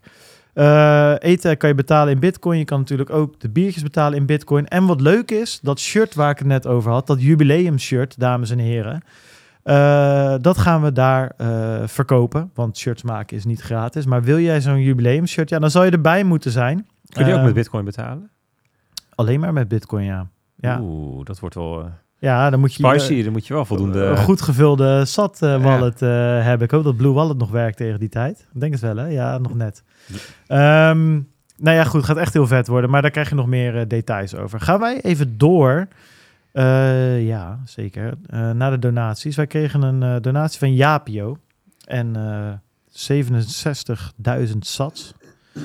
En Japio die stuurt... eh, bedankt voor de fijne podcast, heren. Doneren aan goede doelen komt vaak aan bod. En dan met name met Lightning. Doneren geeft sowieso al een goed gevoel. Maar met Lightning gaan we in... Plané. Wat is dat? Geen idee. Nee. Goeree overvlakke. Ik, Ja. nee, ik weet het niet. Jij moet het toch weten? Nou ja, je zou denken. Op de website van Oekraïne 24 kon je voorheen lekker anoniem doneren ten behoeve van de oorlog in Oekraïne. Maar sinds kort is die keuze weggehaald. Wat ik tegenkom op de website is een trotse vermelding dat het allemaal audited by Deloitte is. Mijn grote vraag, of mijn vraag zegt hij eigenlijk. Wordt Bitcoin direct gecanceld als er een auditor om de hoek komt kijken? Goed, een vaste luisteraar. Ja, goede vraag. Ik eh, ben auditor geweest. En Bitcoin wordt zeker niet direct gecanceld door je auditor. Uh, maar je auditor gaat wel een aantal vragen stellen, waardoor de ondernemer misschien zoiets heeft van. Ja, dat zijn moeilijke vragen. Dat is wel moeilijk, weet ik veel. Uh, en zoiets heeft van ja, wat is. Dat je, in ieder, dat je toch weer even gaat kijken, wat zijn de kosten-baten? En dan tot de conclusie komt, nou ja, dan maar euro's. Ja. Dus ja, is de auditor die het cancelt, niet direct, maar die wijst je misschien wel ja, weet je, je zou toch je belastingaangifte moeten doen. Of je zal toch uh, een hele boekhouding bij moeten houden rondom de wisselkoersen van Bitcoin en wanneer je het ontvangen hebt en hoe. En ja, dat zijn toch vaak extra dingen bovenop je normale boekhouding. Dat is, dat, dat is denk ik het, het meest sumiere antwoord wat ik je kan geven. Ik bedoel, kunnen we nog even op inzoomen natuurlijk. Maar... Ja, ik luisterde pas de, de CryptoCast, waar, um, Lucas Wensing was van Amdax en Tommy van der Bos van Deloitte Nederland. En die hebben nog mee samengewerkt uh, met Tommy. Ja, ja. ja bij, maar bij, bij PwC. Bij PwC ja. Dat, uh, dat is voordat die uh, weggestolen is door Deloitte. Maar um, die hadden het over een klant van Deloitte, waarvan we niet mochten weten wie het was, maar het is UNICEF. Ja, dat zei Herbert op een gegeven moment volgens mij ook van, ja, maar het staat op de website, weet je wel. Ja, dat zijn, de, dat zijn consultants dan, die mogen dat ja, dan. auditors inderdaad. Ja, ja. Maar, maar die, die, die, die UNICEF, die heeft dus een, een, een fonds, een, een, ja, iets waar ze in ieder geval geld voor ophalen, Ja, um, een goed doel, um, uh, met crypto. Dus er wordt, wordt allemaal crypto ingezameld. En hij, eh, die, die mensen zeggen van UNICEF, van, ja, wij doen dat. Ehm, en eh, ook omdat de, de gevers het heel belangrijk vinden dat ze dus on-chain kunnen zien wat er met hun geld gebeurt, met hun crypto, met hun donatie gebeurt. Dus die transparantie is een belangrijk argument, zeggen zij, van onze gevers. Dus wij willen ook onze accountant, onze auditor, betalen in crypto. Ja. En, en Deloitte is dus de auditor van UNICEF. Dus Deloitte zei, oké, vind ik goed, wil ik wel, willen we wel aan meewerken. Vinden we eigenlijk wel tof, vinden we eigenlijk wel een goed idee. Dus moest Deloitte ergens die crypto ontvangen. Want ja, ze gaan, het was nog even één stap te ver om daar een, eh, een wallet op te tuigen, een nood op te tuigen, Ja. blijkbaar. Dus, er ging, dus Amdax die moest hun onboorden. Nou, dat vertelde Lucas ook over. Ja, dan moet je dus een hele ehm, partnerstructuur gaan zitten KYC'en. Dat is best wel interessant, hè? Dus ze zijn daar helemaal doorheen gegaan door het proces. Zegt van ja, nu maken we ook zelf eens mee hoe dat dan is. Mm. Maar dat is dus een voorbeeld van een situatie dat een goed doel crypto ontvangt, dat ook expliciet kiest om te doen en ge geaudit wordt en dat en zelfs de auditor wil betalen in crypto en dat dat dan ook gewoon kan. Ja. Dus er is niet een ehm, oorzakelijk verband van als je iets met audits doet, dat je dan automatisch geen crypto kan. Nee, ja, kijk, weet je, wat het, weet je wat wel een ding is wat veel mensen niet weten? Of ja, die weten het niet omdat niemand het wat boeit. Maar, en dat snap ik ook heel goed. Maar eh, accountskantoren eh, vallen eh, onder de WWFT. Ehm, net als al die bitcoin bedrijven. Dus als accountantskantoor moet je allemaal anti-witwascontroles doen eh, en KYC en weet ik het allemaal. Dus je moet heel je klant eh, gaat door echt eh, ontiegelijk rigoureus eh, risk management proces heen. Ik heb dat wel voor een aantal van mijn klanten moeten doen. Dat is echt niet leuk. Het is echt vinkjes overal en dit checken en dat checken en deze UBO checken en deze bestuurder checken en dit nalopen en dat gaat maar door. En het probleem met crypto is, op een gegeven moment kom je bij bepaalde dingen, die zijn gewoon niet te checken. Bij DeFi is er gewoon geen, te- er is al een tegenpartij, maar Dat is die een smart contract, je tegenpartij. nou, niet per se. Of Dus- er zijn heel veel mensen die niet er zit wel iemand aan de andere kant waarmee je handelt. Alleen omdat er geen KYC is op die exchange. ehm, kijk, normaal zeg je van ja, met aandelen van ja, ik handel wel met een ander. Maar die ander is ook ge-KYC. Daar staat de Giro of weet ik het wat voor partij voor in dat ze dat doen. Net als met banken. Als ik geld naar jou verstuur of geld ontvang, dan weet ik, oké, hij is in ieder geval bij die andere bank ge-KYC. Nou goed, en dat, dat soort dingen heb je dus bij crypto niet. En daar eh stijgeren auditors van, omdat ze dan zelf weer in die, in die problemen kunnen komen met, eh, met DNB. Omdat als die eh, toezicht komt houden van ja, maar hoe heb je dit dan gedaan? Waarom ze, ze heb je deze... gewoon de handtekening niet zetten. Ze mogen die klant niet eens aannemen. Letterlijk, je mag gewoon niet eens beginnen met je audit als je niet door die, door die risk management fase heen bent. Dus er, er wordt de niet eens... Precies. En dat heb ik ook wel een paar keer meegemaakt. Dat er opeens eh, ergens in zo'n bedrijf iets met crypto gedaan werd. Ja, dan was het toch wel lastig. En dat in, in, in de beginfase, als alles klein is, dan ehm, kom je daar nog wel mee weg. Omdat het dan vaak niet materieel is. Hè? Wat, wat, wat er dan gebeurt, dan is het een beetje testen. Nou, dan, dan kan je er oprecht van zeggen van, nou, dit is niet... Heeft geen impact op, op, op eh, of geen materiële impact op hoe dat, op de cijfers, zeg maar. Maar ja, als zo'n DeFi trading afdeling dan door de jaren opeens wel groot genoeg wordt, ja, op, vroeg of laat zou je er wel mee moeten. En ehm, het is heel interessant. En eh, ja, goed, dus daardoor kan een auditor een beetje van stijgeren. Maar als jij als bedrijf geld ontvangt in crypto, dat is heel wat anders. Eh, en, en dan is het gewoon meer werk. Weet je, het komt binnen. eh, je hebt, we hadden het er net over. Ook al, ook kijk ik naar mezelf, naar mijn eigen ZZP-ondernemingje. Of als je een klein BV'tje hebt of zo. Ik, eh, ik gebruik Moneybird als eh boekhoudadministratie. Daar kan ik offertes van maken. Als die offerte wordt aangenomen, kan ik een factuur sturen. En als die factuur betaald wordt, heb ik een bankkoppeling. En alles wordt, ik hoef eigenlijk niks te doen, alleen die factuur te sturen. En alles wordt gekoppeld aan elkaar. Mijn boekhouder kan in dat programma en die draait één keer per jaar, eh, doet hij wat hij moet doen. Als ik dat met Bitcoin wil doen, dan moet ik zelf een factuur maken, want eh, Moneybird kan geen BTC-facturen maken. Dan moet ik die factuur daarna inla- inladen in Moneybird. Dan moet ik daarna, als ik het geld binnen heb, moet ik dat een soort handmatige... Dat zijn al vijf handmatige stappen, waardoor ik denk dat de auditor niet per se stijgert, maar meer de ondernemer. Dat hij zoiets van, ja, weet je, stuur maar gewoon in euro's. nog koers, koersverschillen. koersrisico's. En dan moet je ook nog eens, eh, niet alleen, dat is niet alleen een risico voor je bedrijf, maar je moet ze ook nog vastleggen, wat ook, al- net als met afschrijvingen, dat laat ik ook lekker doen door, door die boekhouder, net als koersverschillen. Ja. Dat wil ik helemaal niet in mijn mini-business.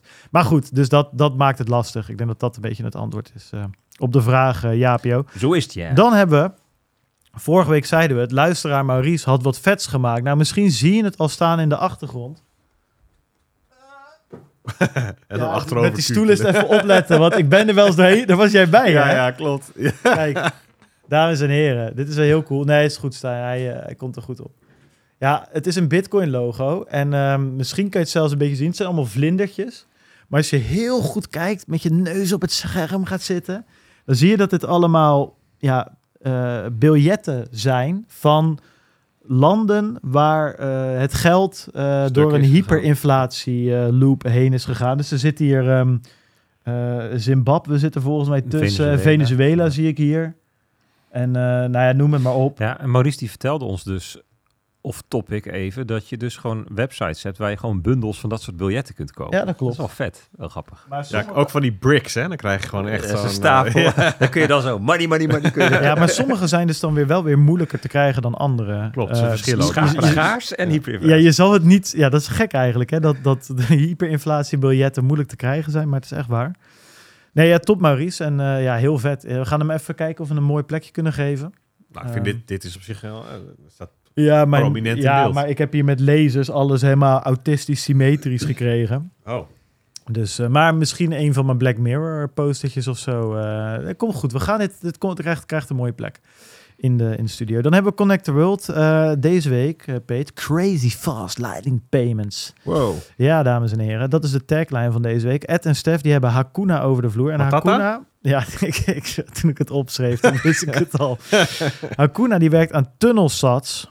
En eh, dat is een manier om ja, je lightning node ja, aan het aan clearnet te hangen, heet dat dan. Zo heb ik het opgeschreven. Maar wa- wat goed. Kijk, als je een lightning node opzet, dan wordt die automatisch ehm, via Tor verbindt de. Of jij kan via Tor met je node verbinden. En waarom is dat dan handig? Nou, jij hebt je telefoon, je wil bij Jan je vette CT afrekenen.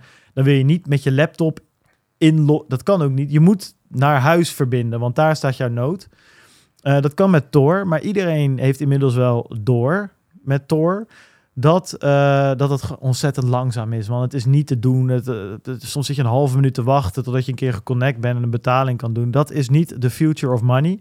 Dus wat wil je? Je wil eigenlijk via gewoon het internet kunnen verbinden met je node. Maar dan heb je weer problemen. Het dan weer minder veilig is. Het is makkelijker.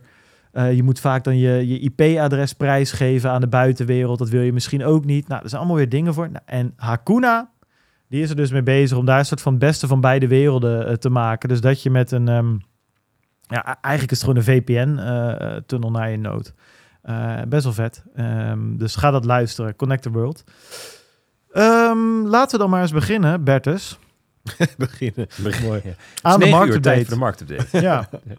Nee, ja, ik, ik, ben- ik ben benieuwd, want ja, zoveel. i- We zitten rond dezelfde 24.000 euro as we speak. 9 uur s'avonds, donderdagavond. Dollar. Ja. even scherp blijven. ja, het is inmiddels niet meer precies Ja, hetzelfde. terwijl ik, hè, die, terwijl ik eh, het getal 25.000 in de titel van de, van de podcast zie staan. Dus daar, daar, daar de zit- strijd om 25k hebben we het genoemd. Wat is er aan de ja. hand, Bert? Maar ik heb echt een ontzettend mooi grafiekje. Ik vind hem zelf in ieder geval echt schitterend. Maar die heb ik vorige week, of eh, misschien de week ervoor al voor Bitcoin Alpha gemaakt. Dus die, die kunnen we inmiddels ook wel even onthullen via de, via de stream. En eh, moet je, die, kan, die kan denk ik, eh, Stijn die kan hem wel even in beeld toveren. En ehm, kijk, wat je hier ziet, en dat is, dat is namelijk, ja, er zit zoveel, zit zoveel in. En je moet vooral eens maar even aan de rechterkant kijken. Want daar zie je namelijk ehm, eh, de koers van de afgelopen Ja, want Ja, even sinds- voor, de, voor onze lieve 10.000 lieve luisteraars. We zien een, de Bitcoin-koers Ja, op een kaart van pak een beet. Vanaf juni vorig jaar, Ja. dus een, een maand of negen. Dus aan de rechterkant zie je 2023. Ja. hè, dus de afgelopen, eh, nou ja, het is bijna twee maanden al, een week of zeven. gaat hard. En de tweede helft van die zeven weken zitten we ehm, boven twee rode lijntjes. Een rode en een roze, namelijk de 200-daagse gemiddelde Ja. en de realized price. Nou, daar hebben we het natuurlijk vaker over gehad. Ook dat dat wel belangrijke ehm, eerste signalen zouden zijn. Hè, want we hebben best wel vaak gehad van, nou ja, weet je, eh, eh, wat, wat, wat moeten we nou van die prijs vinden? Nu is dit, is dit ehm, ook voor FTX, hè, weet je nog dat we toen een hele tijd hadden dat, dat er zo weinig volatiliteit was. Dat het zo ontzettend smal Ja. prijsbereik was. En dat, dat, dat, dat, dat Ja, eindigde in op de, op de kaart. Was dan eh, oktober of zo? Wat was ja, dat? eh? september, oktober. Toen zag je die, die Bollinger Bands die je soms gebruikt om die volatiliteit te visualiseren, weer helemaal smal eh, geknepen. En toen donderde het naar beneden naar FTX. Maar toen Ehm, toen zeiden ook van, ja, weet je, de 200-daagse gemiddelde en eh, de realized price, weet je, dat zijn in eerste instantie de dingen waar we naar gaan kijken. Toen zat het 200-daagse gemiddelde ook nog heel ver erboven. Eh, dus het was ook nog een eindje weg. Maar een meer multiple, je, dat soort dingen hadden we het over. En daar kwam het dus op ehm, nou, 13 januari boven. En dat is natuurlijk interessant. Dat is een eerste signaal dat je denkt van, hé, hey, we moeten gaan opletten, want hier gebeurt wat. Nou, en dat zit, dat, daar zitten we nu boven. Dat zit dus onder ons. En dan, aan, uh, dan boven ons, daar zien we uh, ook weer het, het, twee uh, gemiddelde, namelijk het, het 50 weeks en het 200 weekse gemiddelde.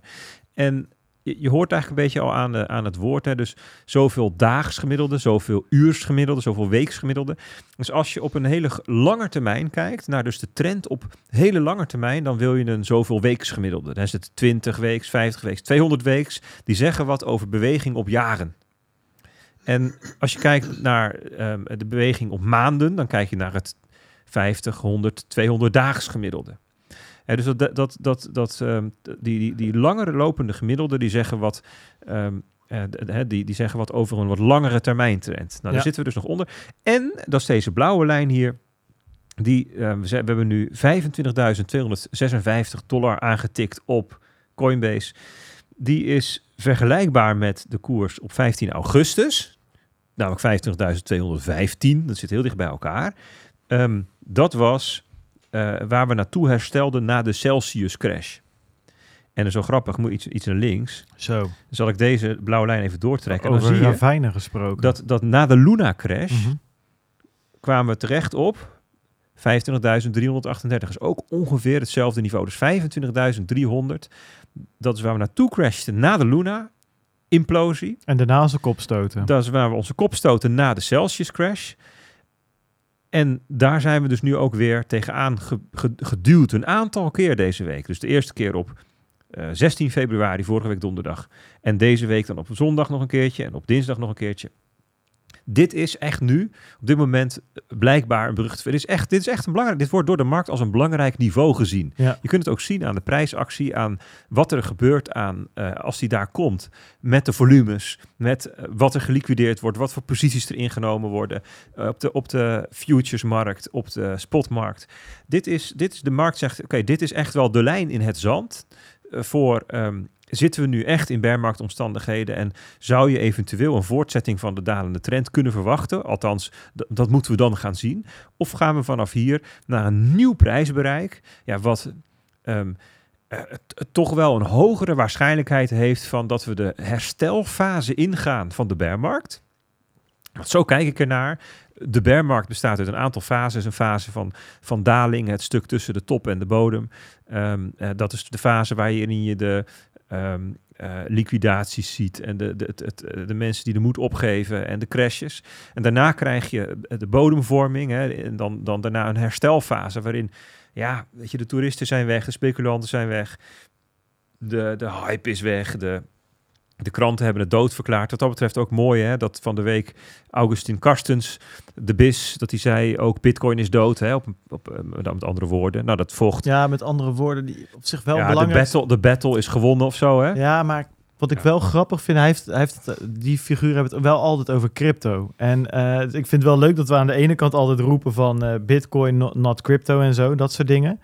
En dan hier zie je heel veel Bitcoin-maximalisten dan heel uh, makkelijk crypto weer vervangen door Bitcoin. Wat... Ja, maar hij bedoelt het ook gewoon. Hij bedoelt, hij ziet Bitcoin als. Hij zegt, het is echt niet zo dat Augustin bedoelt. Ja, nee, ik bedoel natuurlijk geen ja, Bitcoin. Maar, nee, maar ik, ik, snap je punt. Ik, ik, zeg maar, hij bedoelt, tuurlijk bedoelt hij Bitcoin. En, want hij heeft het heel duidelijk over FTX. Maar kijk maar over, eens naar uh, ja. die Twitter-accounts van Bitcoin Magazine of Documenting Bitcoin of weet ik veel wat. Alle nieuwsberichten met die enigszins bullish zijn.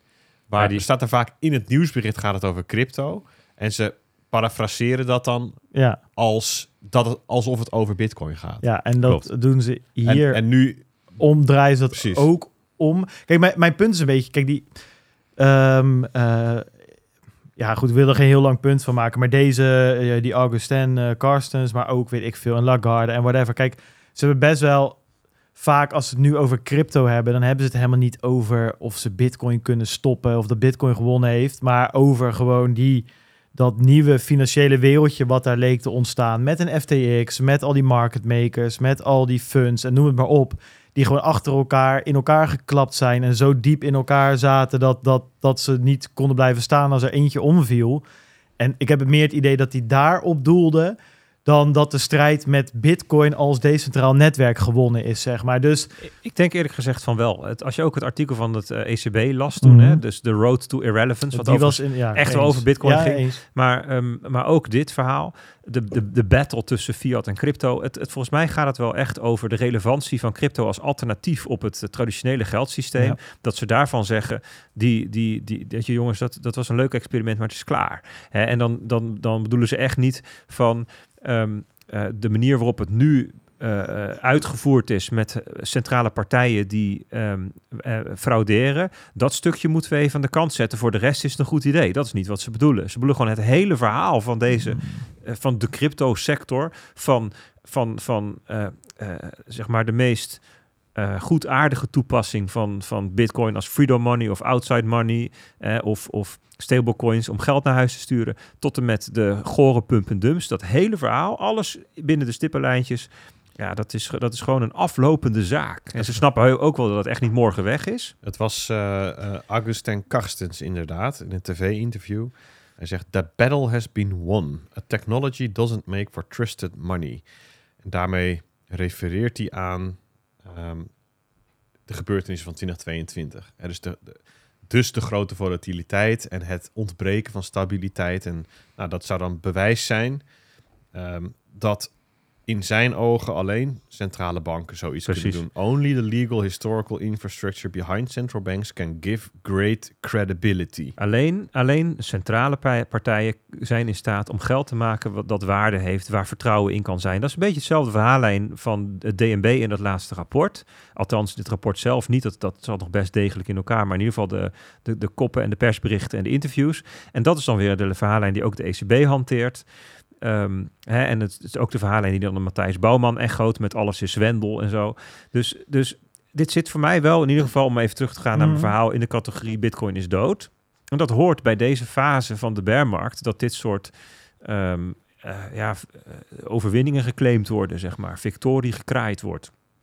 En ehm, eh, in mijn, ehm, eh, zeg maar, eh, ontleding, hè, ik van, je hebt, dus een, je hebt dus een dalend stuk van die bearmarkt, een stuk bodemvorming, waarin ja, eh, uiteindelijk ehm, eh, iedereen die, die er niet in gelooft ook weg is. En dan krijg je de herstelfase. En mensen die staan op, kloppen stof van de kleren en denken, ja, wat gaan we hier eens mee doen? Gaan weer bouwen, gaan weer ehm, eh, opnieuw over risico's nadenken, eh, posities innemen, nieuwe infrastructuur, nieuwe regels. En die, die- dat duurt gewoon een tijdje. En het boven die 50-weekse en 200-weekse moving average en deze lijn, die dus eh, ja, heel duidelijk een bepaald niveau aangeeft, eh, waarin echt de, de, de, de, de, diepste fase begon.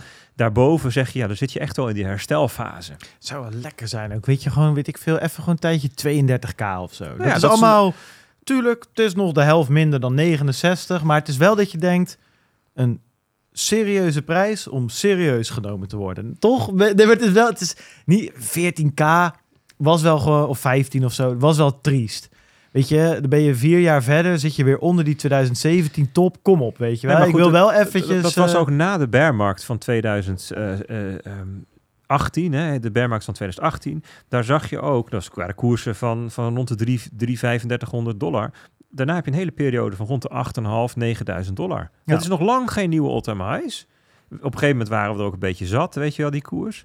Zo. Ehm, maar eh, ja, dat heeft ook lang geduurd. Hè. Dat heeft echt van juni 2019 tot uiteindelijk oktober 2020, eh, zeg maar, meer dan een jaar Ja. rond die koersen. Maar dat was wel ehm, drie keer de bodem en de helft van de top. Dus eh, dat laten we zeggen grofweg in het midden. Dus als, als je dat nu zou doen, hè, 2 keer 15 is 30, de helft van 69 is 30. Ja, tussen de 30 en 35 is 30 en 40 ja. dat zou vergelijkbaar soort eh, dynamiek zijn.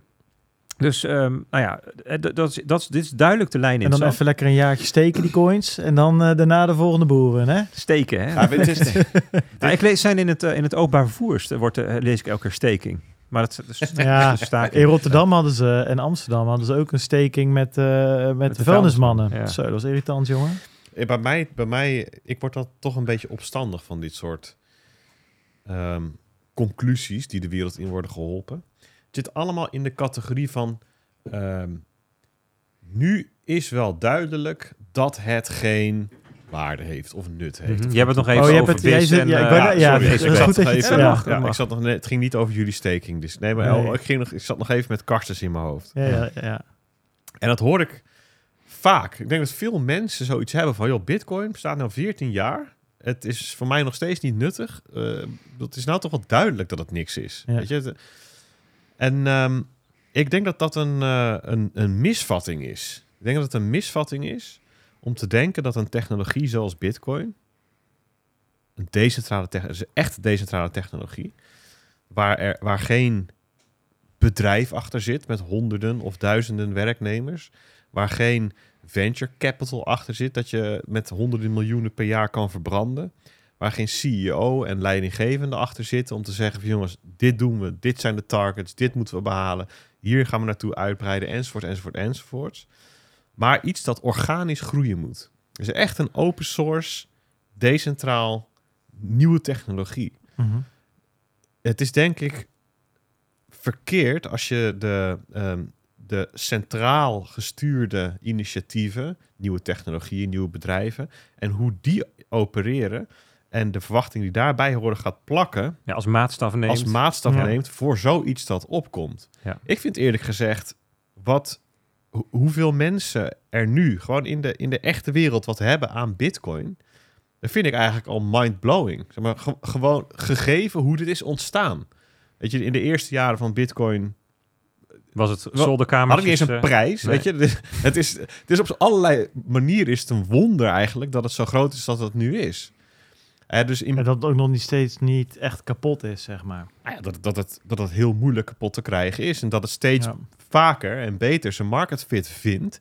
Zonder al die middelen en tools en geldstromen en dergelijke die bij heel an- andere, de, meer, meer closed source eh, Nou, we, hebben, we gaan het straks hebben over de Bitcoin developers, maintainers. Ja, en daar, we moeten even kijken of we dat gaan als we het, nou, nou, laat ik laat ik het anders zeggen, daar heeft Bart een mooie alfa over geschreven. ja, dames en heren. Ja, zeker. Ja, maar dat, daar, daar, daar, eh, daar hadden we het ook even over Ja. van... ehm, ja, wie wil er nou eigenlijk maintainer zijn? Want het is niet dat je daar... developer überhaupt. Ja, het is niet dat je daar, als je, dat, dat, dat, als je daarop solliciteert, dat je dan eh vier ton salaris krijgt. is Wat echt- helemaal geen gek salaris is in de tech Het is echt tegenwoordig. een ondankbare job van hier tot Gunter. Want, Ja. want ja, voor je het weet word je aan je haren getrokken en eh, zit je in een rechtszaal. Eh, Tegenwoordig, ja. ja. tegenwoordig. ja.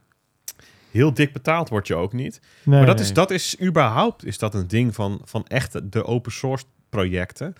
De meest gebruikte open source tools wordt, wordt, worden onderhouden door mensen op een zolderkamer. Vrijwilligers Ja, eigenlijk. die er geen Ja. hol voor krijgen. Nee. Weet je, en, en dat vind ik dan altijd zo irritant. Dan zijn er journalisten of er zijn ja, gewoon mensen met een mening, zeg maar vanuit, het, vanuit hun ge- geprivilegeerde, smalle denkkader, die dan zeggen: joh, het had, het had nu al lang duidelijk moeten zijn dat het nuttig is. Ja, en als je met een voorbeeld komt dat het een keer nuttig is, zeggen ze ja, dat is een anekdote. Ja, ja of ja, dat, dat zijn mensen. Bewe- bewijs eerst maar eens dat het... Ja, Weet ja, je, dat dan- gebeurt in, in Nigeria, dat zie ik niet. Het heeft niet in de Wall Street Journal gestaan, dus het bestaat niet. Ja, en dat- als het wel in de Wall Street Journal staat, is het alsnog niet goed. Dat hadden we laatst. Ik weet niet, dat was met die techjournalist. Dat was ook zo'n domme discussie, die volgde daaruit. Die kwam met dat eh, verhaal uit Puerto Ja, Rico is- of zo. ja, dan, ik heb een tegenvoorbeeld waar crypto irritant is. Ja. Ja, maar dat was gewoon, dat waren gewoon VC's. Of net niet. Nee, Er waren wa- gewoon waren- rijke stinkers die ook met crypto rijke stinkers waren geworden. Die rijke stinker dingen kwamen doen. Doordat In de een overheid haven, ja. precies van dat land rijke stinkers aantrekt. Ja, dat is een beetje. En, ja, Ja, oké. nou ja, nou, goed, dus, dus eventjes voor de luisteraar die die niet mee heeft gekregen. ja, Dus- dat is wel goed, ja. Dus er stond ehm, in- in een Amerikaans... Nee, in de, in de Volkskrant stond het trouwens, niet in Amerikaans. In de Volkskrant stond een artikel over... Ik weet niet precies waar zij het dan vandaan hebben... of ze het zelf hebben uitgezocht. Maar het ging over, over Puerto Rico. Puerto Rico. ja, En welke, Puerto Rico heeft een, welke, een soort... welke crypto... eh, ja nee, Brock Pierce. Brock Pierce. ja. Brock Pierce is rijk geworden.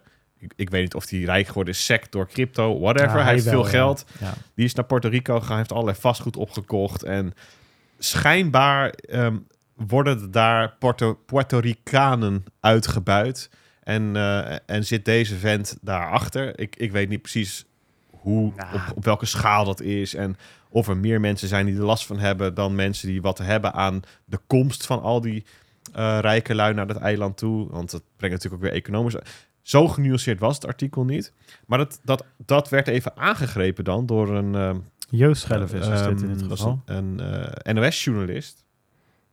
ehm, die daarmee ja, eigenlijk het punt maakte van... Ja, eh, de, de, de, de crypto-proponenten... eh, die, die roepen altijd zo hard dat crypto juist zo voordelig is voor mensen in nood of mensen die het moeilijk ik kan hebben. even voorlezen. Ja. Hij zegt, crypto-voorvechters beweren graag dat cryptocurrency, cryptocurrencies juist ook voor inwoners van achtergestelde gebieden allerlei fantastische dingen kunnen betekenen. Deze pijnlijke reportage uit Puerto Rico schetst een ander beeld. En dan is de titel Amerikaanse crypto cowboys koloniseren Puerto Rico. Ze nemen ons eiland over. Maar als je dat stuk dan leest, dan blijken dat gewoon inderdaad rijke westerlingen te zijn die daar eh, belasting voor. Ja, Weet je wat je. eh, nou ja, ook wel in El Salvador. de- Je hebt heel veel digital nomads die ergens een plekje zoeken om wat arbitrage te doen tussen landen waar ze het En ik bedoel, we zijn het allemaal mee eens dat het hartstikke schadelijk kan zijn. Dat het heel vervelend is voor de lokale bevolking. Maar dit heeft voor de rest weinig met Bitcoin als protocol of als geld te maken. Dit is een, dit is een uitwas die misschien ergens te linken is nog aan dat iemand veel geld heeft verdiend met crypto of met Bitcoin. Maar daar houdt het wel op. Het zegt meer over die mensen zelf dan over het protocol, laat ik het zo zeggen. er, En- worden, on- er worden daar mensen genaaid. En onderdeel van het, va- van, van, van het naaiprogramma van de mensen daar is inmiddels ook crypto. Ja, Weet je, nee, en sure. net zoals dat er ehm, eh, dat crypto gebruikt wordt voor, ehm, eh, voor andere soorten digitale fraude. Weet het? crypto jacking, Ransomware. ransomware, Ja. bijvoorbeeld. Daar heeft het, daar heeft het daadwerkelijk een goede, goede daar is het daadwerkelijk fit. onmisbaar, zeg maar. en- ja.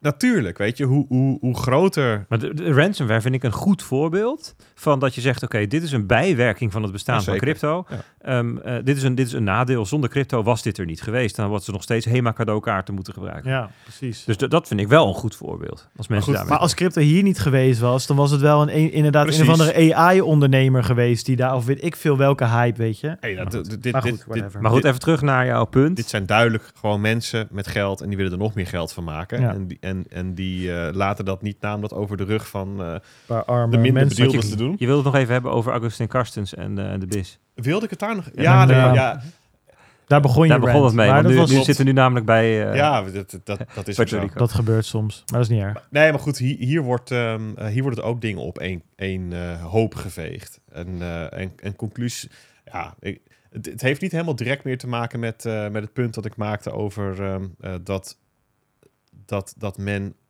vroegtijdig eigenlijk beweert dat het bewijs van een product market fit voor cryptovaluta ontbreekt. Ja. Ehm, dus, dus hoe we hier beland zijn, ge- weet ik eigenlijk Nou niet ja, ik wel. Maar- Ik, ik heb, wilde er nog wel wat eh, kort aan toevoegen. Hebben we die gehad. Ehm, zeg maar dat, dat stuk waar Bert het over had voor Bitcoin Alpha. Ik zag deze week wat dingen langskomen. Wall Street Journal schreef er ook over. Over een paar super shadowy coders die alle macht over Bitcoin Ja, hadden. mysterious coders. Ja, precies. Mysterious coders. Ze hadden eigenlijk die super shadowy. Anyways, het ging over de Bitcoin maintainers. Er waren er zes van. Het zijn er nu nog vier. Er zijn er deze week twee gestopt. Vladimir van der Laan, lead maintainer. Eigenlijk de baas. Hè. Dat wordt hier eens een beetje neergezet in dat artikel. Opvolger van Gavin Andreessen, die weer de opvolger was van Satoshi Nakamoto. Ehm, en, eh, god, weet die ander nou ook? Marco Falken volgens mij is Ja. ook gestopt deze Marco week. Valken, ja. Ehm, en ehm, dus er zijn er nu nog vier maintainers. En Wall Street Journal had best wel een goed stuk over geschreven. Van wat doen die maintainers nou precies? Wat zijn dat voor figuren? En hebben ze nou echt macht of niet? En eh Shores Provost, eh, Bitcoin Core developer, Nederland, ook al in de show natuurlijk al een paar keer aanwezig geweest. Die ehm, heeft er op Twitter op gereageerd. En die zei: De titel is slecht, maar het stuk is best aardig. Nou, als Shores dat zegt. Dan, is het echt een heel prima stuk. best wel een Ja. aardig stuk voor iets Dat van de Wall Street die hele Journal. strenge leraar die Ja. je een 7 ge- of een 8 Precies. geeft. Dan denk je, ja. Dus ehm, ehm, ik had het eens doorgelezen. dacht ik, nou, dat, dat is wel leuk om eens even weer wat verder in te duiken. En wat grappig is, Peter, wat leuk aanzet op jou. Kijk, als je het wil lezen, eh, neem een abonnementje en probeer het uit. Ik ga niet dat hele stuk, dat gaat best wel diep. En het is zo technisch zo nu en dan. Eh, ja, bit, het gaat over hoe eh, werkt het softwareontwikkelingsproces van Bitcoin. Hè?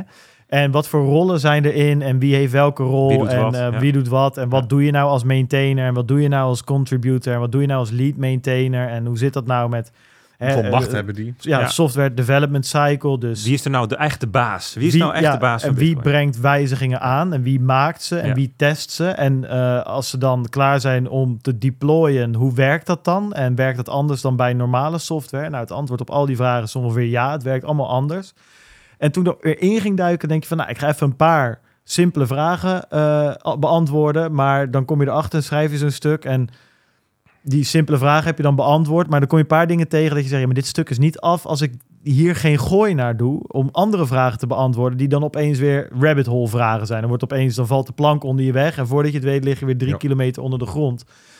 En als je daar dan weer naar kijkt, als je dus ziet, ik had met Shorts er ook over, die zegt ook van joh, ja, niemand wil per se, of niet, dat is niet per se wat, wat Shorts zegt, maar dat is wel een beetje het gevoel wat hij uh, omschrijft, wat, wat, wat er ontstaat. Ja, je wil niet per se maintainer zijn wat Peet zegt, je krijgt er sowieso al amper voor betaald. Je moet allemaal grants zoeken. Als maintainer moet je dan, word je nog een beetje gezien als de baas. Aanspreekpunt is een goede. Uh, voordat je het weet heb je weer een of andere gekke miljardair uh, achter je, aan. Allerlei, allerlei corvée-klusjes. Allemaal dus, corvée-klusjes, dus inderdaad. Vragen waar je op moet antwoorden. Het is allemaal helemaal niet zo heel spannend uh, wat je moet doen. Het is vooral inderdaad veel hygiëne dingen. De GitHub netjes houden, issues beantwoorden, noem het maar op. Um, dus dat, dat was voor mij één ding. Dat, dat maintainer zijn helemaal niet iets is wat per se heel veel mensen willen. En de manier hoe ze gekozen worden ook. Zo, het is grappig. Aan de ene kant heb je Bitcoin, het miljarden. Op een gegeven moment 1 billion market cap. Weet je wel. Iedereen is ermee bezig. Iedereen wil het kopen. En dan pel je die ui helemaal af. En dan kom je aan het einde bij een handjevol developers misschien twee handen vol of drie handen vol. Laten, hè, misschien dat je er 50 hebt. developers zijn er wel tientallen, denk ik. Ja, ja, maar, maar als, je, als je aankomt op het niveau van maintainers, dan wordt het, wordt steeds krapper. En je kan ook nog, George zegt ook wel eens van ja, er komen wel cijfers van 100 of honderden, maar je moet ook kijken naar welke, welke mensen doen nou fulltime. Precies. Hè? Een keertje wat doen, dat is nog weer Precies, een keer een, een, een, een Redmi-file aanpassen is wat anders dan een consensuswijziging, om maar eens even uh, iets, iets helemaal zwart-wit te maken. Dus ja, het, het, mijn punt is, het zijn er gewoon niet zoveel. En hoe die elkaar dan kiezen is ook gewoon op IRC van... Uh, joh, ja, ja, wil je het? Ja, is goed. En dan, nou ja, dan, dan wordt iemand maintainer of niet. Um, dus ik, dat, dat, dat, dat is één ding. Uh, wat ik dacht van, pol, dat is voor zo'n miljardenproject... Uh, gaat het toch wel heel informeel op een bepaalde manier. En zijn er eigenlijk niet echt regels omheen. Short zegt ook, je moet, niet, je moet geen presidentiële ver, uh, uh, verkiezing verwachten. Nee. Het is echt, ja... Nee, het is dus heel meritocratisch. Ja. Dus de mensen die het meeste um, verstand van hebben, het meeste hebben laten zien dat ze begrijpen hoe het in elkaar zit, die het meeste hebben laten zien dat ze waarde toegevoegd hebben aan het project, die hebben ook het meeste stemrecht, zeg maar. Hun, hun, hun, hun stem weegt het zwaarst. Dat is hoe een open source project het algemeen werkt. Hè. Dus ook, um, uh, ik bedoel, wij komen uit de tech ook, dus dan Hè, dus alles met de Mozilla Foundation, alles wat bij W3C gebeurt. Dat je daar natuurlijk best wel van dichtbij altijd meegekeken hoe die internetstandaarden zich ontwikkelen en mm hoe, de, hoe er uh, aan um, allerlei zeg maar open protocollen en, en, en, en libraries en zo gebouwd wordt. Ja, dat is hoe dat werkt. Dat zijn ook allemaal best wel hele kleine groepjes. Ja. En wat je dan ziet, bijvoorbeeld bij internet op een gegeven moment, is dat alle grote browserbouwers, hè, dus, dus Apple en Mozilla en uh, Google, um, Google weet je, dat die Microsoft, dat, dat, dat van daaruit mensen betaald worden om te bouwen, betaald worden om in werkgroepen te zitten voor standaarden. Die hebben allemaal van die tech-evangelisten die dan mogen gaan praten. Kijk, dat zou voor dit ook heel goed zijn, denk ik. Als dat wat meer ontstaat. En we gaan straks misschien hopelijk nog heel even hebben over um, Base, de nieuwe chain van Coinbase, um, op, Optimism. Um, en zij, wat zij doen is, zij hebben gewoon zelf een team bij Coinbase van mensen die mogen bouwen aan uh, de Ethereum uh, proto-dank sharding standaard en, en, en die, die, die, die, account abstraction, die zijn er gewoon aan het bouwen en die gaan ook een team uh, bij, uh, aan Optimism laten, laten werken. Kijk, oké, okay, dan heeft Bitcoin weer niks aan, maar die zou dat in de Bitcoin-ecosysteem ook zou het mooi zijn als er allerlei bedrijven vanuit allerlei invalshoeken op allerlei plekken in de wereld zeggen: Oké, ik heb hier een paar developers en het is in mijn belang dat die aan het Bitcoin-ecosysteem bouwen. Gebeurt op zich ook. Tuurlijk, dus, dus Blockstream heeft bijvoorbeeld Lightning gerelateerd of, vaak. Ja, dus Lightning Labs heeft wat mensen, maar, maar ook Blockstream heeft wel ja, Bitcoin Devers en zo. Dus ze zijn er wel. Maar dat zou wel wat meer body mogen ja, krijgen. Eens. Dat, dat, zou, dat, dat, laat ik zeggen, dat is een manier waarin in open source uiteindelijk er voldoende massa ontstaat om op heel lange termijn ook het idee te hebben van oké, dit, dit heeft wel voortgang. En dat, dat is ook weer een vorm van netwerkeffect. Zeker. Ja. Ik vond dat, uh, dus dat was een van, een van de twee dingen die, die toen ik dat artikel schreef, dat je naar voren kwam. En de ander was dat um, um, het, het deployment proces. Hè?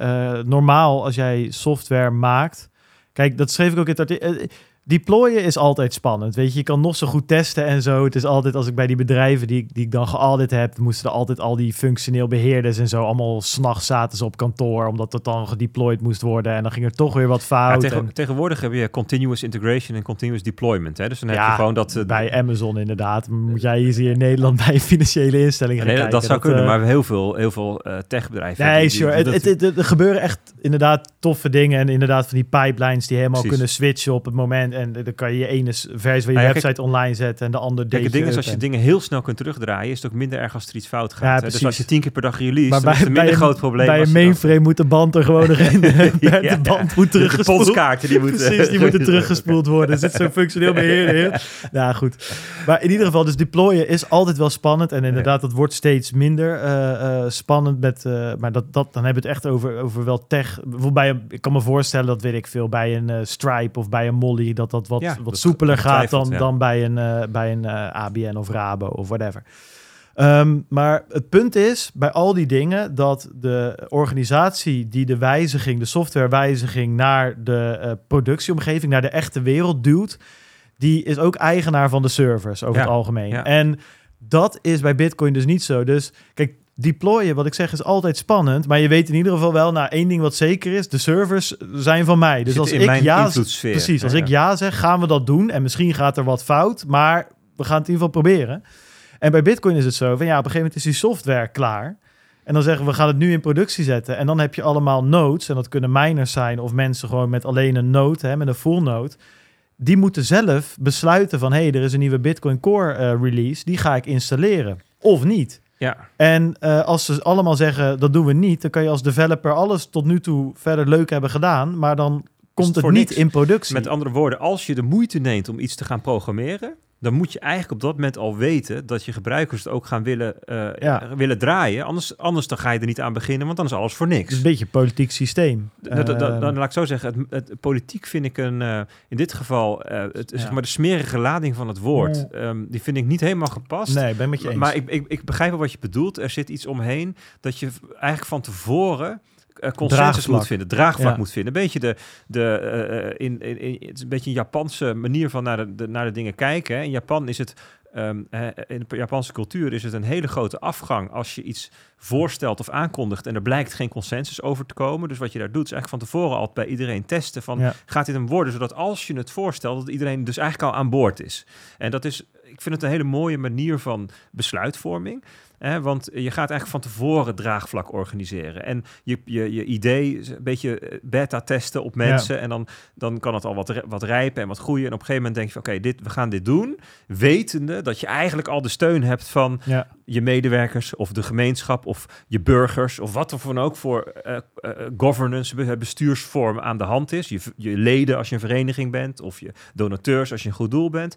En in dit geval de mensen die een nood draaien. Dus je moet eigenlijk van tevoren nadenken van heb ik in eerste het begin dus heb ik de steun van andere developers hè, en, en hoe kijken die ernaar en eh, dus de techneuten is het een goed idee. Hoe denkt de, de gemeenschap daarover? En dat ga je dan peilen. En pas als je weet van nou, als je heel veel comfort hebt, nou, dit gaat hem wel worden, dan ga je natuurlijk pas echt al die moeite erin ja. steken. En het, Daar zorgt het voor. En het interessante is ook weer, daar kwam ik weer van ja, dat we eigenlijk de manier waarop die nodes of miners of beide dan moeten stemmen, tussen aanhalingstekens, Ja. of ze iets mooi vinden, ja of nee, of iets, iets goed vinden, of ze akkoord gaan.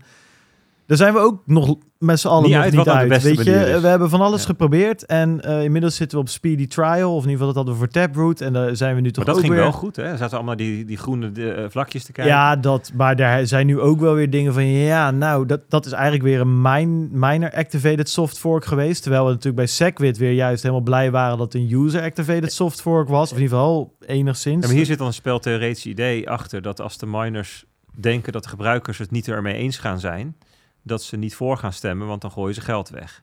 Ja.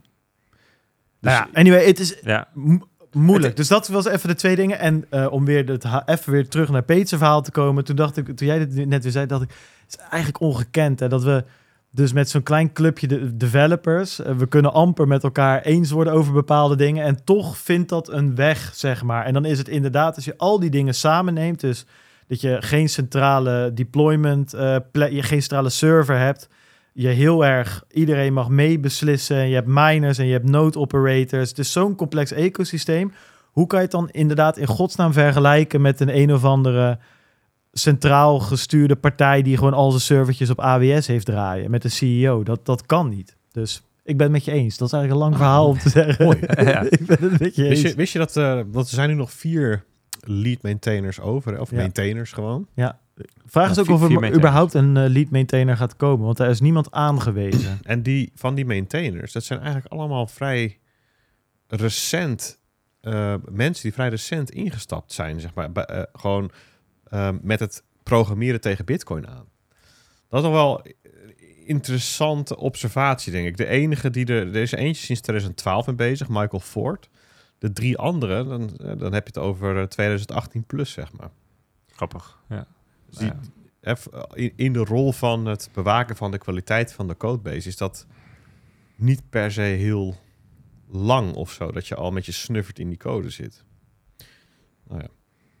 Ja, als, als maintainer dan. Hè. Dan kan je niet zien hoe lang ze als developer ehm, of als Ja, ik, contributor. ik heb net, terwijl jullie aan het praten waren, heb ik even ge- gezocht. Desk op de- research gedaan. precies, op, op, de, op de, de, de namen zeg maar, van de core remainers, Ja. eh, maintainers die er nu nog... Core remainders kan je ze die- ook wel zeg maar, noemen. ik, ik las hier voor Bitcoin Core maintainers remain. ja, ja, ja. Core remainers, whatever. Oké, volgens mij, hè, als we nu toch helemaal weer aan het ont, ontbundelen zijn naar waar we vandaan kwamen, zaten we in een marktupdate. Dat klopt, ja. Zeker. We zaten bij dat geweldig mooie grafiekje zaten we daar van te kijken.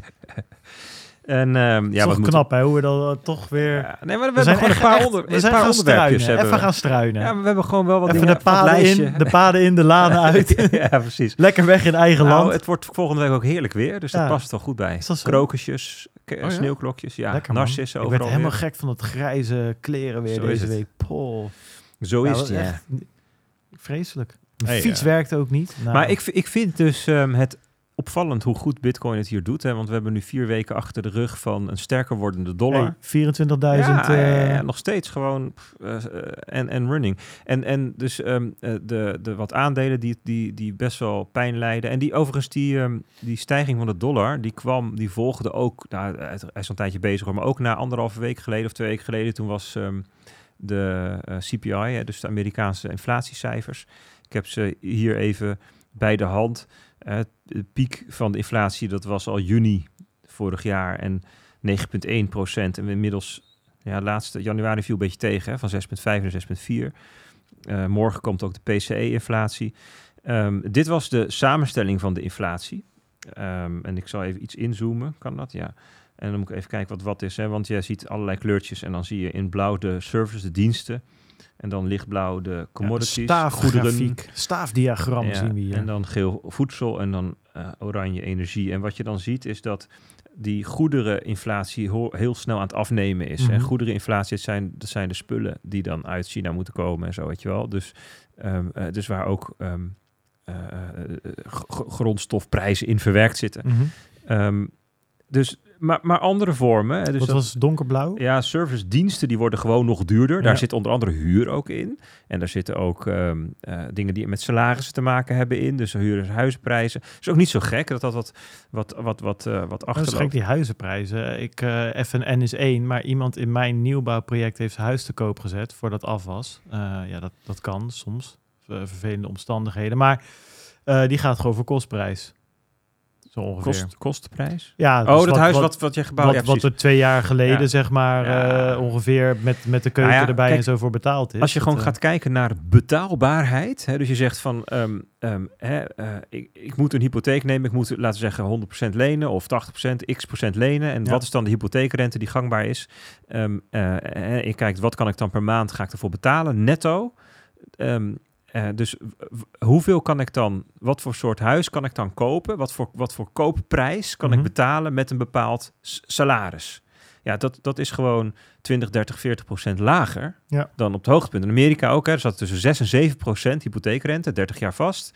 En dat was tussen de 2 en de 3 procent mhm. 2021. Dat is ongelooflijk veel meer. Dus die, die, die woningprijs zou eigenlijk nog heel veel moeten dalen om het weer in balans te brengen met wat mensen in het algemeen nee, sure, sure. Dat, dus- dat, is zo. Maar dat was even wel een soort van eh, eh, aantonen dat inderdaad de laatste paar maanden die, die huizenprijzen wel even van de klif gevallen zijn. Maar mijn punt is dat we dus in principe de, de, de, de, de, de, de desinflatie in. Mhm. Nederland, dus het omlaag komen van de inflatie, in de huizenmarkt nog niet echt goed zien. Omdat de huizenprijs eigenlijk nog onvoldoende gedaald is als je kijkt naar de rente. En dus, dus de, de, de krappere ehm, financial conditions, die Mhm. zijn nog niet helemaal doorgewerkt naar de huizenmarkt toe. En, Lekker en- dan. Ja, lekker dan. Straks, straks meteen onder water. Andere Nou, soorten vastgoed. Eerst een huis wat ze met, Maar er met, zijn met, dus nu al met hele- aangespoeld wrakhout afgetimmerd hebben. Nee, maar je- Dat is je- ook onder water. dat is je Nou. probleem. Ja, precies. Maar goed, zolang je er blijft wonen is dat geen punt natuurlijk. Ja, wel Maar- wrakhout is natuurlijk, maar goed. Maar ja. er zijn dus ook al hele grote vastgoedfondsen nu echt een probleem aan het komen. Ja. Want er is heel veel geld in gegaan, maar die kunnen niet liquideren. Dus als je wil uitstappen, ja, ze kunnen die huizen nu niet verkopen tegen de waarde waarvoor ze in de boeken staan. Dus er zijn langzaam hele kleine scheurtjes zichtbaar aan het worden ten gevolge van die hoge rente. Ja, en wat zie je dan met die inflatie die hier daalt? Ja, je ziet dus dat de energiecomponent flink is afgenomen. Je Mhm. ziet dat de goederencomponent is afgenomen. Dat is allemaal heel mooi. Dat zijn allemaal die grafiekjes van de, van de eh, containerkosten en zo. Mhm. Alleen, ja, dus de, di- diensten, dat loopt nog op. En voedsel, dat wil ook nog niet echt.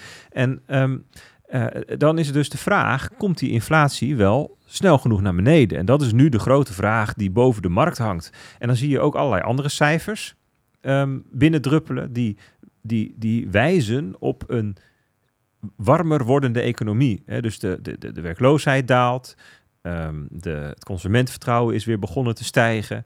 Je ziet in de, de, de inkoopmanagers, die zetten misschien wel het bodempje gezien. Het kan ook, het kan ook zijn dat het nog dieper gaat, maar zo'n eerste aanwijzingje. En dan zijn er allemaal mensen die zeggen van nou... eh, dus dus dan heb je optimisten die zeggen... oh, die economie zit zo goed in elkaar, dus, dus we krijgen een soft landing. Maar de pessimisten die zeggen... ja, de economie gaat zo goed, dus die inflatie komt helemaal niet naar beneden. En dan? Want we hebben het uiteindelijk wel over de heilige kruistocht van de centrale banken tegen die, die hoge inflatie. Want ja, ze hebben de fout gemaakt om het weg te wuiven. Het is transitory. Hè? En in, eh, in Europa had je de altijd welbespraakte Lagarde die zei: It's just a little bump. hè? En, Klopt, het, eh, ja. en, en, En, en, will come down. en, en het in due time. En, maar, maar het gebeurde niet. Hè? En dus oké, nu moeten we het echt bestrijden. En onze geloofwaardigheid staat op het spel. Dat zeggen ze dan ook. Het IMF die twitterde dat. Hè? Maar dat, is- dat, dat is... Ja, dan heb je dus toch je lot eraan verbonden. En dan ga- komt het niet naar beneden. En dan? Wat gaan we dan doen? Gaan we dan de rente naar 6%? Naar 7%? Wa- bedoel, wat, hoe, hoe dan? Weet je wel? Dan moet ik voor de rest van mijn leven in Schiedam blijven En, wonen. en dan, maar dan zijn er mensen die zeggen, ja oké, dus als dat gebeurt, als die rente daadwerkelijk zo gaat stijgen, omdat die inflatie naar beneden komt, ja, dan kunnen ze niks anders dan daadwerkelijk een grote recessie veroorzaken. En zo kan je dus een keten krijgen van opeenvolgende dingen. En dat heeft ermee te maken dat, dat het, eh, het ook heel lang duurt voordat effecten zichtbaar worden. Dan zeggen ze long and variable lags. Dus dat zijn vertragingen tussen het beleid en de uitwerking in de economie, die niet alleen lang zijn, maar ook nog eens variabel. Dus je rijdt in de achteruitkijkspiegel 100 meter achter je, of 200 meter, of 400 meter, dat weet je eigenlijk niet. Ja, dat is natuurlijk heel ingewikkeld. Dus ehm, ja, dit zijn allemaal onzekerheden die nu boven de markt zitten. Nou, dat werkt dan door in hogere rentes. Dit zijn de, de, de, de rentes in de Verenigde Staten. In het zwart zie je de beleidsrente. Heel lang op 0%. Toen ging het stijgen in 2018 en zo. En toen ging het weer terug naar 0%, want corona. En toen, nu rechts zie je de allersterkste stijging die we eh, ooit gemeten hebben. In de korte tijd van eh, nou ja, tussen de 0 en de 0,25 naar inmiddels ehm, tussen de 4,5 4,75. Dan zie je dat de drie maandsrente er al boven zit. En ik zal hem even erbij pakken. De zes maandsrente die staat nu op 5,1 procent. dus je kan in Amerika, als je zes maand staatsobligaties hebt, kun je 5,1 procent rente krijgen er al op. Ehm, en en ehm, ja, weet je, dat, daar zag je dus een, een stijging na de afgelopen CPI en die data die binnenkomt. Dus de rente stijgt, obligaties worden minder waard. Ehm, de dollar wordt meer waard. Dat is logisch, want als je in Amerika 5,1% rente kunt krijgen in plaats van 5, dan is het gunstiger om de dollar aan te houden. En dat arbitreer je weg door eh, de valutapaar ehm, eh, te laten veranderen in verhouding. Dus dollar wordt steviger. Normaal gesproken is dat, heel, is dat slecht voor ehm, heel veel dingen. Het is slecht bijvoorbeeld voor, voor zilver en goud. Hè, want zilver en goud die doen het slecht als de reële rente stijgt. Want ja, als je rente krijgt op je dollar, dan hou je, minder, hou je liever de dollar aan dan goud. Het is slecht voor ehm, eh, obligaties, want als de rente stijgt, worden obligaties minder waard. Het is ook slecht voor aandelen. Uh, dat zie je vaak, dat er een correlatie is, stijgt dollar, dalen aandelen. Gebeurde ook allemaal, dit, dit gebeurde allemaal. En wat deed Bitcoin? Die ging gewoon weer 25.000 dollar proberen te doorbreken. Dus een heel merkwaardig iets. Je ziet ook dat de correlaties nu, dus als je de kortere correlaties pakt, de 20 dagen, 30 dagen, dat die negatief worden. dus dat is, oh, het, het, is wel gewoon daadwerkelijk opmerkelijk wat we zien met Bitcoin. Dit is niet um, logisch, de Nasdaq stijgt, dus Bitcoin ook. En toevallig komen we hier 25.000 dollar tegen. Nee, dit, dit, ik, ik, dit zegt, niet, zegt niks over waar het eindigt, maar het is wel opmerkelijk. Nou goed, ter afsluiting wil ik nog twee grafiekjes laten zien. Want ja, je, je kan het idee krijgen als ik het dan heb over die sterke economie en die inflatie die niet zo naar beneden komt. En nou ja, er zijn nu ook al allerlei mensen die zeggen, ja, misschien moeten we het maar genoegen nemen met 3% inflatie in plaats van 2. Hè. Dus die, die, die geruchten, gaat gewoon omhoog. Die rumor, die is er al. Inclusief wetenschappelijke rapporten om dat mee te onderbouwen. dus dat die hebben ze al uit de mouw geschud. Preventief op de plank hadden ze die liggen. Maar ehm, eh, wat wilde ik zeggen? Ehm, ja, je hoort dus nu heel veel doemverhalen vanuit. Dus de consequentie is dat we zeker wel ehm, echt nog veel lagere aandelenkoersen gaan zien. Uh, echt een stevige bearmarkt krijgen. We gaan echt scheuren zien in, de, in het financiële stelsel. Dat is onvermijdelijk. Doem, hel en verdoemenis. Zwavel komt uit de hemel. De hemel valt naar beneden, dus De hemel valt uit de hemel. Als de hemel naar beneden komt, hebben we allemaal een blauwe hoed. Weet je, dat is zo'n... maar, dat is een spreekwoord. maar, um, maar ik wil ook twee, twee varianten laten zien van hoe, hoe het misschien ook positief kan zijn. Dit is um, Julien Bittel, die werkt bij, of Bittel, ik weet niet veel. Die werkt bij, um, Real Vision. Bittel mooier. Bittel, ja, Julien. Bittel. Maar die werkt samen met Raoul Paul, dus daar word je vanzelf een, uh, een uh, boel van. Um, en die heeft het, die, kijk, die laat hier zien in het uh, blauw de uh, gemiddelde traject dat um, aandelenmarkten uh, afleggen na um, dat de CPI, dus de, de inflatie, gepiekt heeft. Nou, die heeft nu duidelijk gepiekt. Hè? We zijn van 9 naar 6 procent. Dat, dat is, daar, is geen daar is ook geen discussie over. In 12 verschillende momenten dat het piekte. En dan zien we dat de S&P 500 dat traject mooi volgt. En en nu iets aan het stijgen was. En dus dan zegt hij, nou, maar dus dat bodem die is, die hebben we gehad. Hè, want de inflatie is aan dalen, dus dat komt goed. En Jeroen Blokland, die, die zei ook iets The moois. one and only. The one and only, Mr. Robeco. Was het, geloof ik? Vroeger. Vroeger.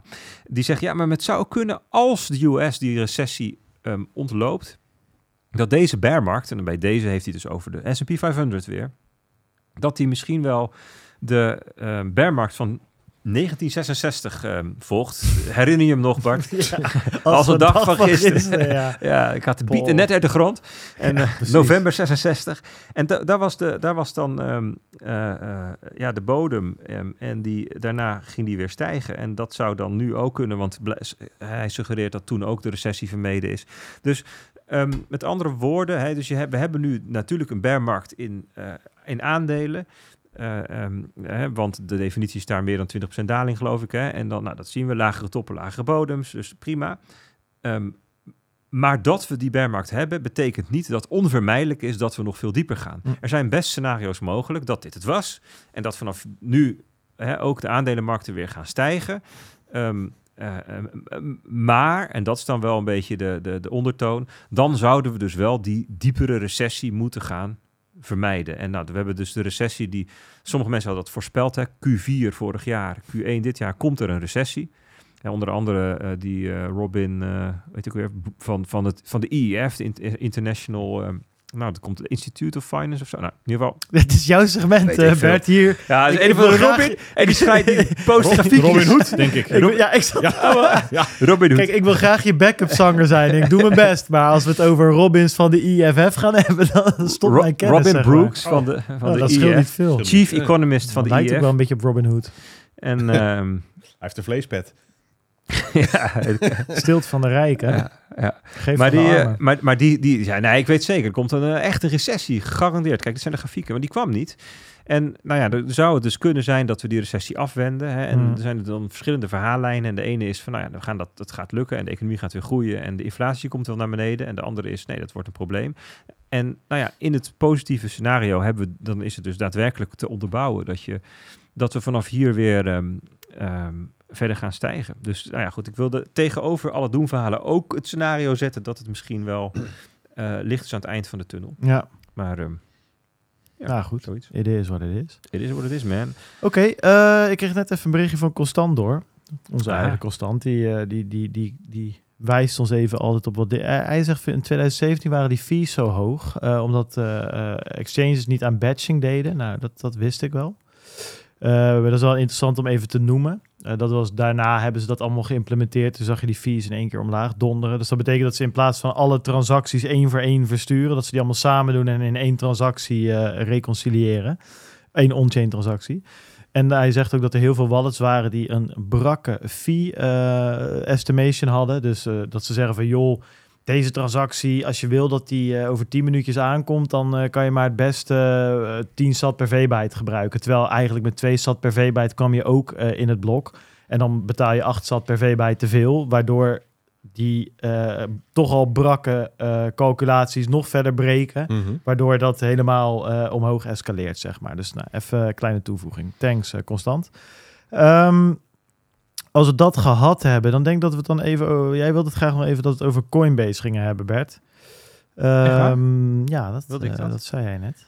Ehm, en op zich weet ik dat ook wel. Maar ik heb, ik heb me even net in de voorbereidingen op wat andere dingen gericht. Dus, ehm, Peter heeft gewoon nog even een podcast geluisterd in 10 minuten op, eh, op eh, acht keer snelheid.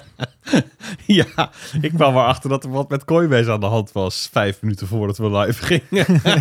ja, Dus ik heb, ik heb in die show notes heb ik ook echt...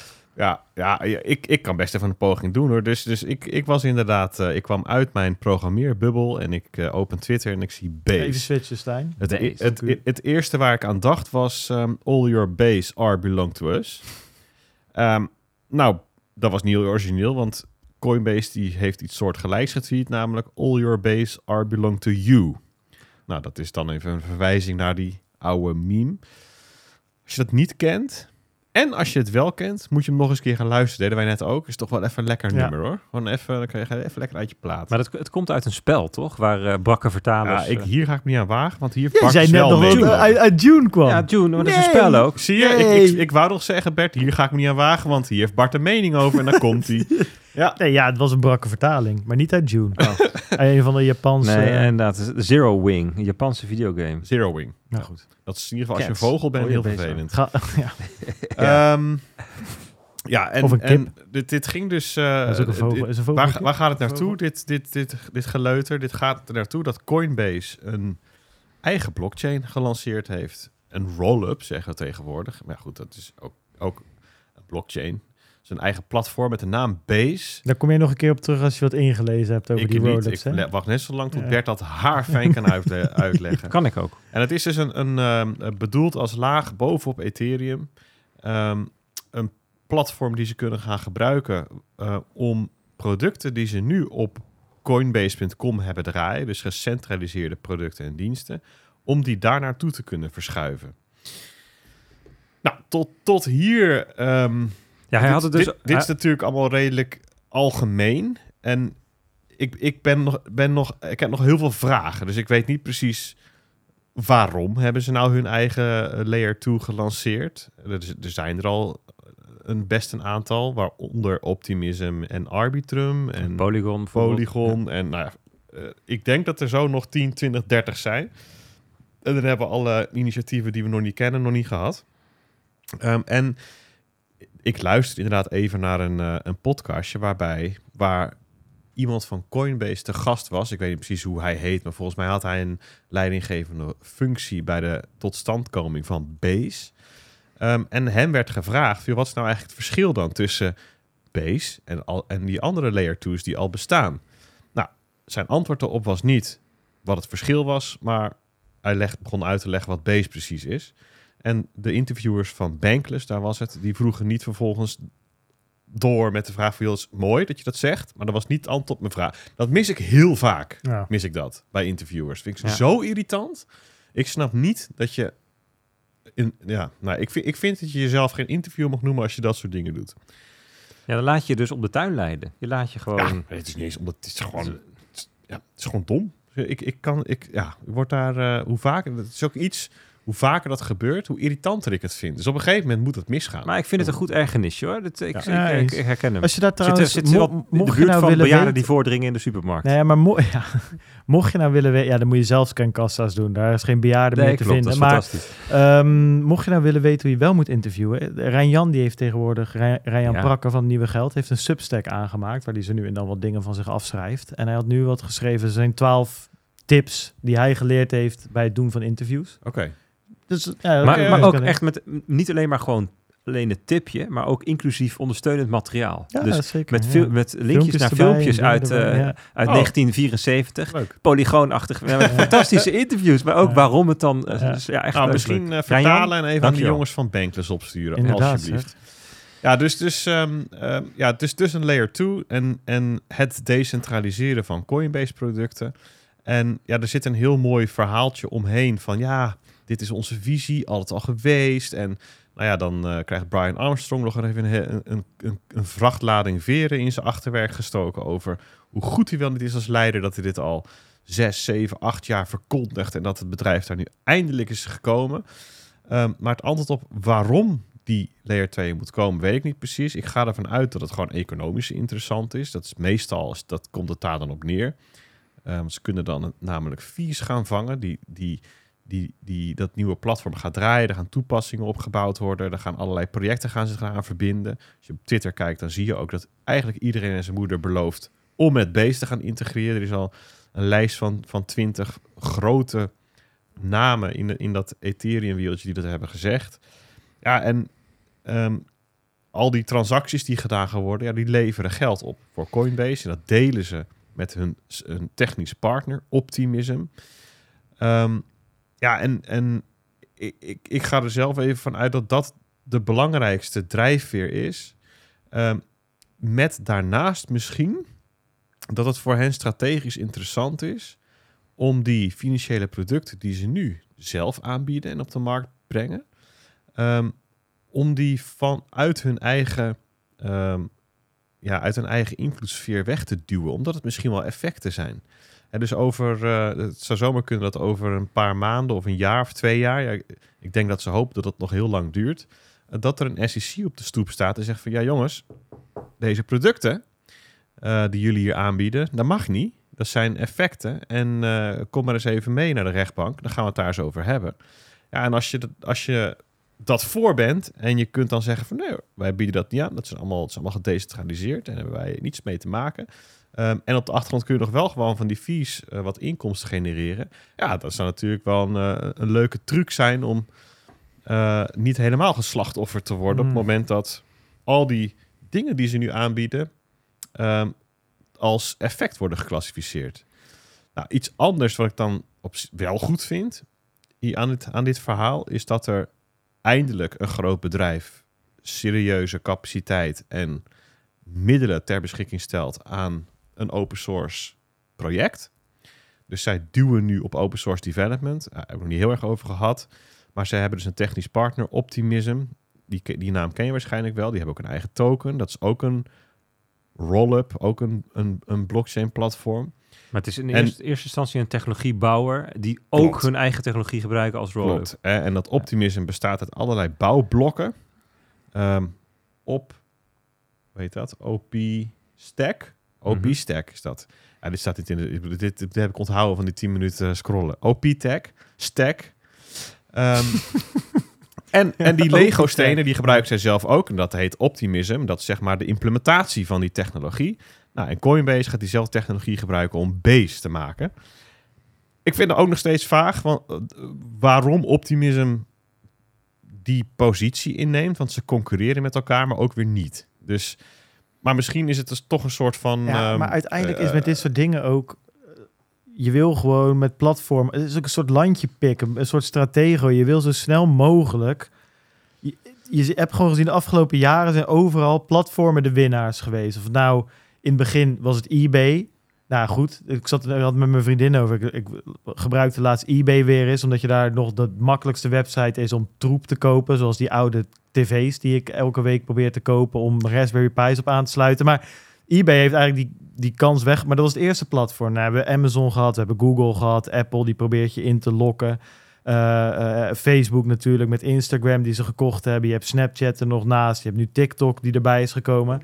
Uber, Airbnb. Het zijn allemaal platformen die op de een of andere manier de baas willen zijn van, het, van, van, van de marktplaats. En wie daar voor de rest zijn tentjes neerzet, maakt niet uit. Zolang er maar wat gebeurt en zolang iedereen maar daar wil zijn en betaalt om er te zijn. Of dat nou marktkoopmensen zijn of de klanten zelf. Ja, en als jij hier natuurlijk als optimism zijnde jouw technologie kan hangen aan misschien wel het meest invloedrijke eh, cryptocurrency bedrijf wat er op dit moment is. In ieder geval met vrij diepe zakken.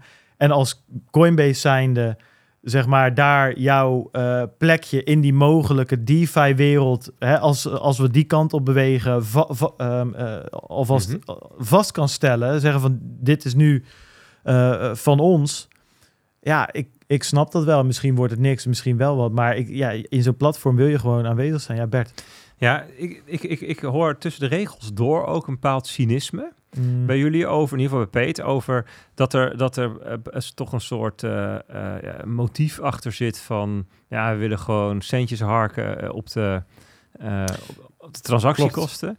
En, maar ik, ik, ik, in, ik, in mijn ervaring is Coinbase niet het meest, ja, ja, filantropische bedrijf. Wat niet bestaat. filantropisch en ook niet altijd zonder dat er nog bijbedoelingen zijn. Ik ken, ik ken Coinbase niet als de uh, als, als het bedrijf zoals het zich nu voordoet. Zeg maar. Ze zijn wel heel goed in marketing hoor. Ik bedoel, dat, ja, dat, alleen, en dat lees ik hier ook. Dat ja, dus, sausje. Maar ik zou er graag een alternatieve teken op tegenover willen zetten. Namelijk, um, en dat is gewoon ook wat ze zelf zeggen. Dus dat kan inderdaad marketing zijn, maar het kan ook gemeente. Ze zeggen, ja, weet je, uiteindelijk zijn er, als je nu kijkt wat er on-chain is.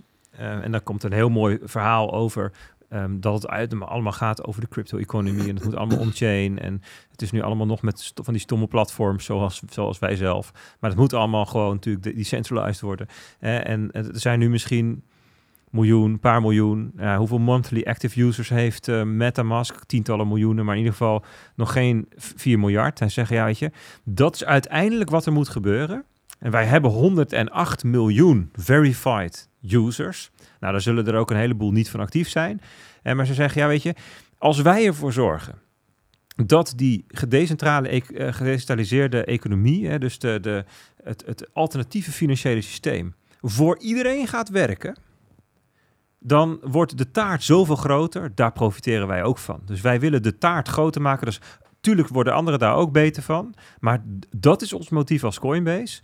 Dat we door die decentralized um, uh, economie echt te laten werken.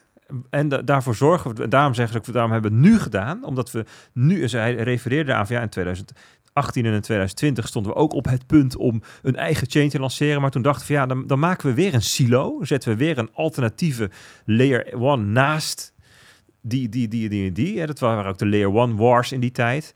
Avalanche, Polkadot, Cardano, eh, Ethereum. Mm. Ze zeggen, nu zijn we op het punt dat we het onderdeel wordt van één ecosysteem. Daarom hebben ze ook gekozen voor Optimism, omdat dat ook hun filosofie is. Ja, dus van het Ethereum-ecosysteem. Ja, inderdaad, van het Ethereum-ecosysteem. Daarom zijn ze ook gaan werken aan dat proto-dank sharding. Dat is namelijk de manier waarop Ethereum wil schalen. Zodanig dat het wel, dat ook alle shards, ook alle uh, zeg maar, uh, uh, alle, alle stukjes. Ja, we, we, hebben het nog over tweede laag. Maar met dat modular blockchains gedachten zijn niet, niet meer per se lagen, maar meer een soort puzzelstuk componenten ja. geworden. Maar goed, even, even over, over... Het wordt allemaal één ecosysteem, alles interoperabel. En een dat superchain. is iets, een superchain. En daar willen wij aan bijdragen. Daarom kiezen we hiervoor en daarom komen we er nu mee. Dus wij willen stimuleren dat, dat, dat er miljoenen, tientallen miljoenen, honderden miljoenen, miljarden mensen gebruik kunnen maken van, die, van, die, van het alternatieve financiële systeem. Uh, zonder bazen, zonder banken, zonder afhankelijkheid van centrale autoriteiten. En daar worden ook wij als Coinbase heel veel beter van. Want wat wij namelijk willen, is de meest gebruiksvriendelijke uh, uh, plek zijn voor, voor gebruikers die hun eerste ervaring hebben met die, met die, met die decentrale economie. Ja. En het is nu hartstikke lastig. Nu, wat we nu doen is dan zeggen van ja, als je, als je iets non-custodial wil, als je, als je iets soevereins wil, dan kan je uit deze 24 dingen kiezen. Succes. Zeg maar, ja, dat is niet de manier. Want wat moet, wat moet iemand dan? Wat moet, hoe moet hij dat dan aanpakken? Nee, maar dat, En, en dat gaan wij nu super gebruiksvriendelijk maken. En, en performant en logisch en handig. En daar wordt iedereen beter van. Ook wij. En daar gaan we heel veel geld mee verdienen. Want de vraag was namelijk van, de, van Bankless van... Ja, maar wat vinden Coinbase aandeelhouders hiervan? Wordt hun, ik bedoel, waarom, wordt, hun- waarom, wordt, waarom worden jullie aandeelhouders hier blij van? Wat ja, een goede vraag. nou ja, dus twee dingen. Eens, eens en eens. En eens met alles wat je zegt. Maar dat kan je ook gewoon bereiken door 100 miljoen in de Ethereum Foundation te stoppen. Of 50 miljoen in Optimism. Of, Nee, eh, maar zij gaan dus zelf ook... Zeg maar, wat, wat, die aandeelhouders zijn waarschijnlijk tevreden omdat hier toch... Ik Om- moet er om- verder in, maar klanten- zit, hoe zit er een bepaalde... Er zit toch een bepaalde Coinbase-omheining omheen, zeg nee, maar? niet, niet, niet een omheining, maar wel een soort ehm, eh, eh, cu- curatie. Hè? Zo, dus dus, dus zij, zij bepalen natuurlijk hoe ze, het, hoe ze de gebruikers daarin onboorden, hoe ze het presenteren, hoe ze het uitleggen.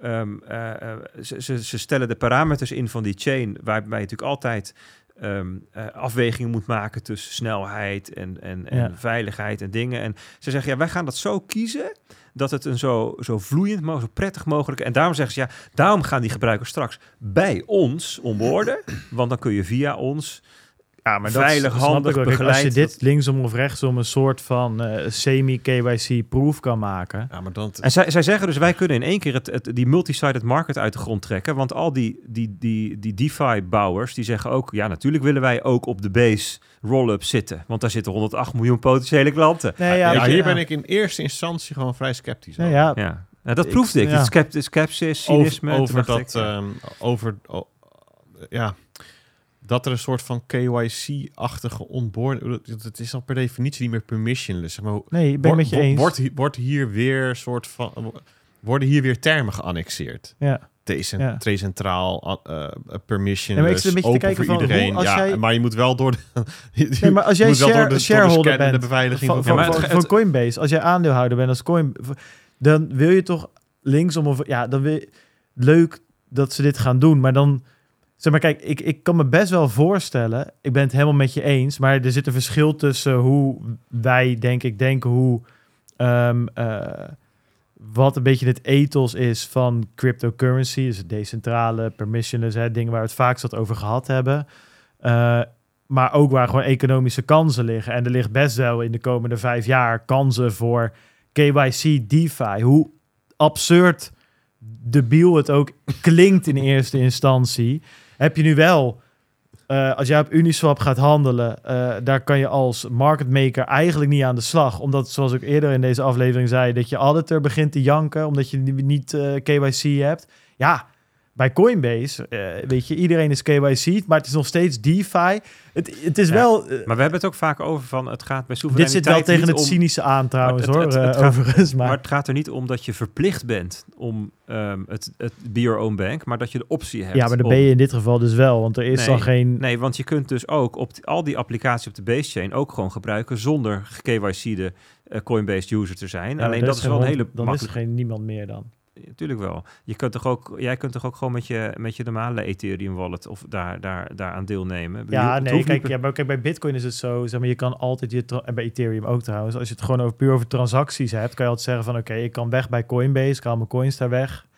Ja, maar Ehm, ook de, ook de en- DeFi op hun chain, die kun je gewoon ook permissionless gebruiken, zeg maar, zonder dat je het met een Coinbase-account iets te maken heeft. Alleen Behalve als al die economische activiteit zich dus naar die eh, base layer verplaatst en op de normale Uniswap geen hond meer te bekennen is. Nee, maar je kunt dus ook op die base layer, stomme naam base layer, maar Ja, op die base roll-up kun je gewoon interacteren zonder Coinbase account.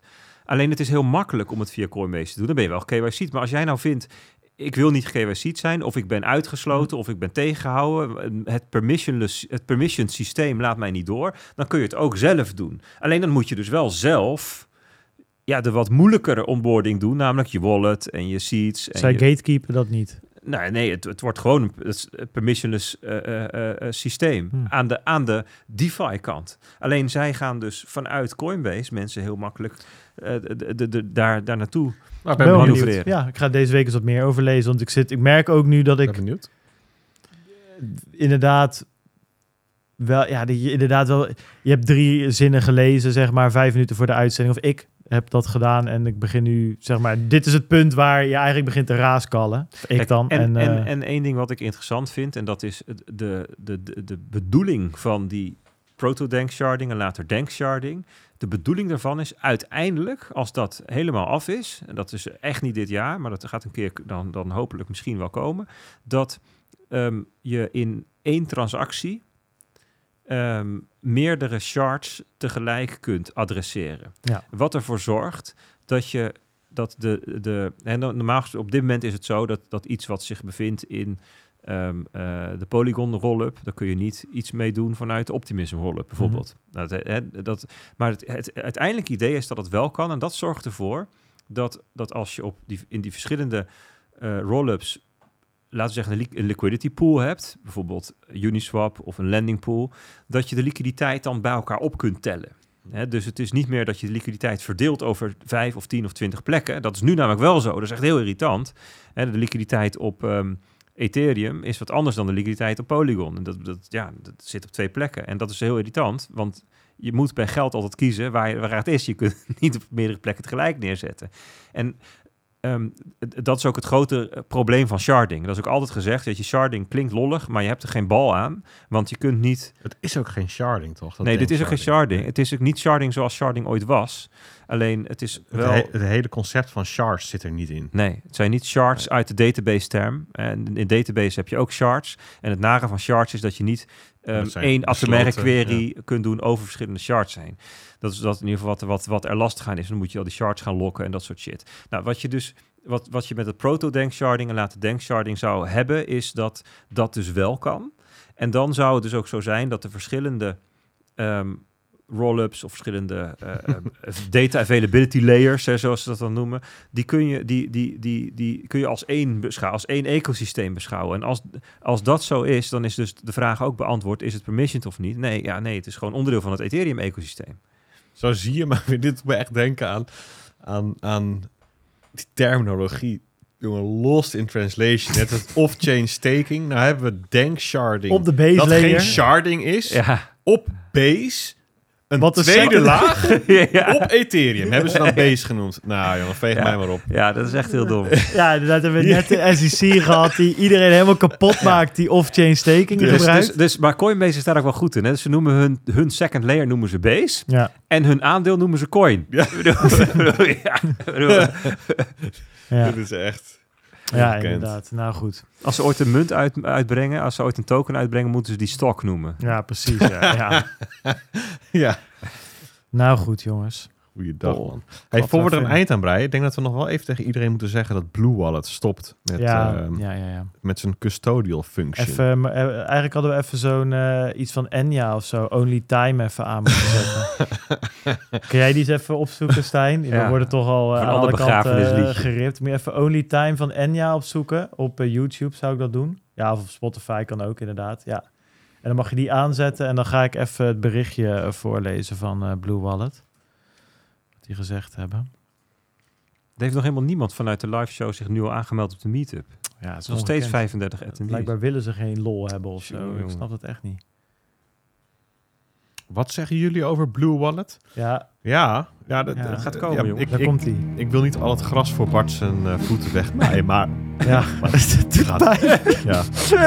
Pijn. Today, we are announcing that the Lightning node lndhub.io, where Blue Wallet provides Lightning wallets to its users, is sunsetting. While you can still withdraw your sets, creating new or refilling existing Lightning wallets on LND Hub will no longer be possible. TLDR, if you have sets on Blue Wallet's Lightning node, please move them as soon as possible. Het is nu Black Wallet. nou, Stijn, eh, doe één jaar maar weg voordat we ook van Spotify getrapt worden straks. ja, dit was al te lang dit. Dit was al vrij lang, maar ik praatte er wel overheen. Goed. Nee, het is wel... Ik zat even te kijken. Ik heb eh Blue Wallet altijd gebruikt door dik en dun. Dirk! Tom die zal het nog wel eh, herinneren. Ook Ja. op de momenten dat, dat, dat iedereen tegen Blue Wallet was. Iedereen. We hebben live op koffietijd met Blue Wallet Ja, betaald, man. precies. Dit is gewoon legend. Ik, maar ik heb even zitten kijken. Drie jaar geleden mijn eerste Lightning transactie gedaan op Blue Wallet. Kon niet precies de datum meer zien helaas. Maar more than three years ago stond erbij. Ja, ik vind het wel jammer. Het was Blue Wallet. Heb ik echt zo superveel mensen naartoe gestuurd. Ehm, maar goed, anyway. eh, eh, wat, wat betekent het? Ze gaan door met de wallet. Dus de on-chain wallet blijft gewoon werken. De Lightning wallet blijft ook werken. Mits je die aan je eigen nood gekoppeld hebt. Eh, dat heb je standaard niet. Dus je hebt tot 30 april om daar je sats van af te halen. Waar kan je naartoe? Nou, je kan of je eigen nood gaan draaien. Dan kun je de noodzaak kijken op YouTube als je dat wil. Eh, of eh, je kan, denk ik, Wallet of Satoshi, Breeze of Moon. Ik denk dat dat even de alternatieven zijn waar je nog wel een custodial Lightning Wallet kan, eh, kan afnemen. Maar goed, Blue Wallet stopt ermee. Jammer. Eh, of stopt daarmee. Ja. Dus niet met het Ja, en wallet zijn, waarom? maar- ja, dat weten we ook niet precies. Ja, omdat Nee. LND Hub ehm, als tool niet handig schaalt. En ze dus zeggen, ja, het is eigenlijk niet de Ja, manier wij waarop- zaten ook al een beetje te speculeren net tijdens het eten. Van het zou ook maar zomaar eens kunnen dat er ergens een toezichthouder op het deurtje geklopt Denk heeft ik en gezegd heeft jongens, mogen wij eventjes My name is kijken?" Gary. Ja. Gary Nee, maar kijk, weet je wat is? Ze zeggen zelf ook een beetje... We begonnen als een van de eerste als een soort experiment op een Lightning-netwerk waar nog geen hond te bekennen was. Ze zijn uitgegroeid tot een van de grootste node, waarschijnlijk ook de grootste eh, custodial wallets. Ja, ik kan me voorstellen dat, dat dat soort geintjes dan opeens toch best uit de klauwen escaleren. Dat je opeens toch wel echt voor tienduizenden of misschien wel honderdduizenden euro's aan bitcoin beheert voor mensen. Ja, en er zijn heel veel andere goede wallets nu. Ik zag laatst dat Breeze eh, hun eh, software development kit voor Lightning heeft gereleased. En zij zeggen een beetje, ja, de volgende fase is wel bereikt. Dit experiment is nu wel klaar. Er zijn genoeg alternatieven. En op zich kan ik me daar wel in vinden. Het is meer een beetje sentimenteel dingetje. En ik vond het Ja, gewoon een hele fijne wallet. Weet je. Het is niet alleen... ehm, kijk, er, er zijn veel alternatieven. Dat is ook wel een beetje simpel in de zin van...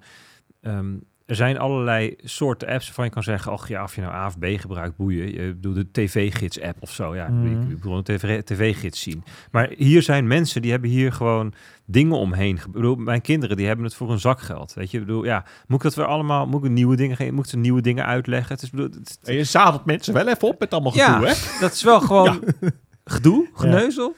Jammer. Ik ben ja, teleurgesteld in jullie. Ik ook. ja, ik vind het ook jammer. Ehm, kunnen we afsluiten met een heel kort eh, bullish ehm, eh, lightning rondje. Want kijk, we hebben natuurlijk even net zitten janken om Blue Wallet. Maar er zijn ook echt wel wat vette dingen gebeurd. En het was een beetje... ge- ge- nee, maar dat kan ik ben echt wel kort doen. ben benieuwd. Stijn, dan moet je meeklikken, jongen. Want ik heb allemaal linkjes erbij gezet. Je hoeft ze niet allemaal. Ik zal zeggen welke je... Ja, deze niet, die eerste. Die boeit Ja. niet. Die tweede kan wel, bijvoorbeeld. Maar dan moet je even die link in die tweet openen. Ehm, nee, we hebben bijvoorbeeld Umbrel. Die heeft eh, de mogelijkheid om eh, heel makkelijk nu advanced settings op je Lightning Node aan te passen. Dus je kan hier veel makkelijker de fees aanpassen. Je kan de naam van je Lightning Node aanpassen. Dat is best wel tof. Dat kon niet. Ik kwam Open Ort Index tegen. Stijn heeft hem eh, openstaan. Ja, dat het lijkt op Windows 95, maar dat is een...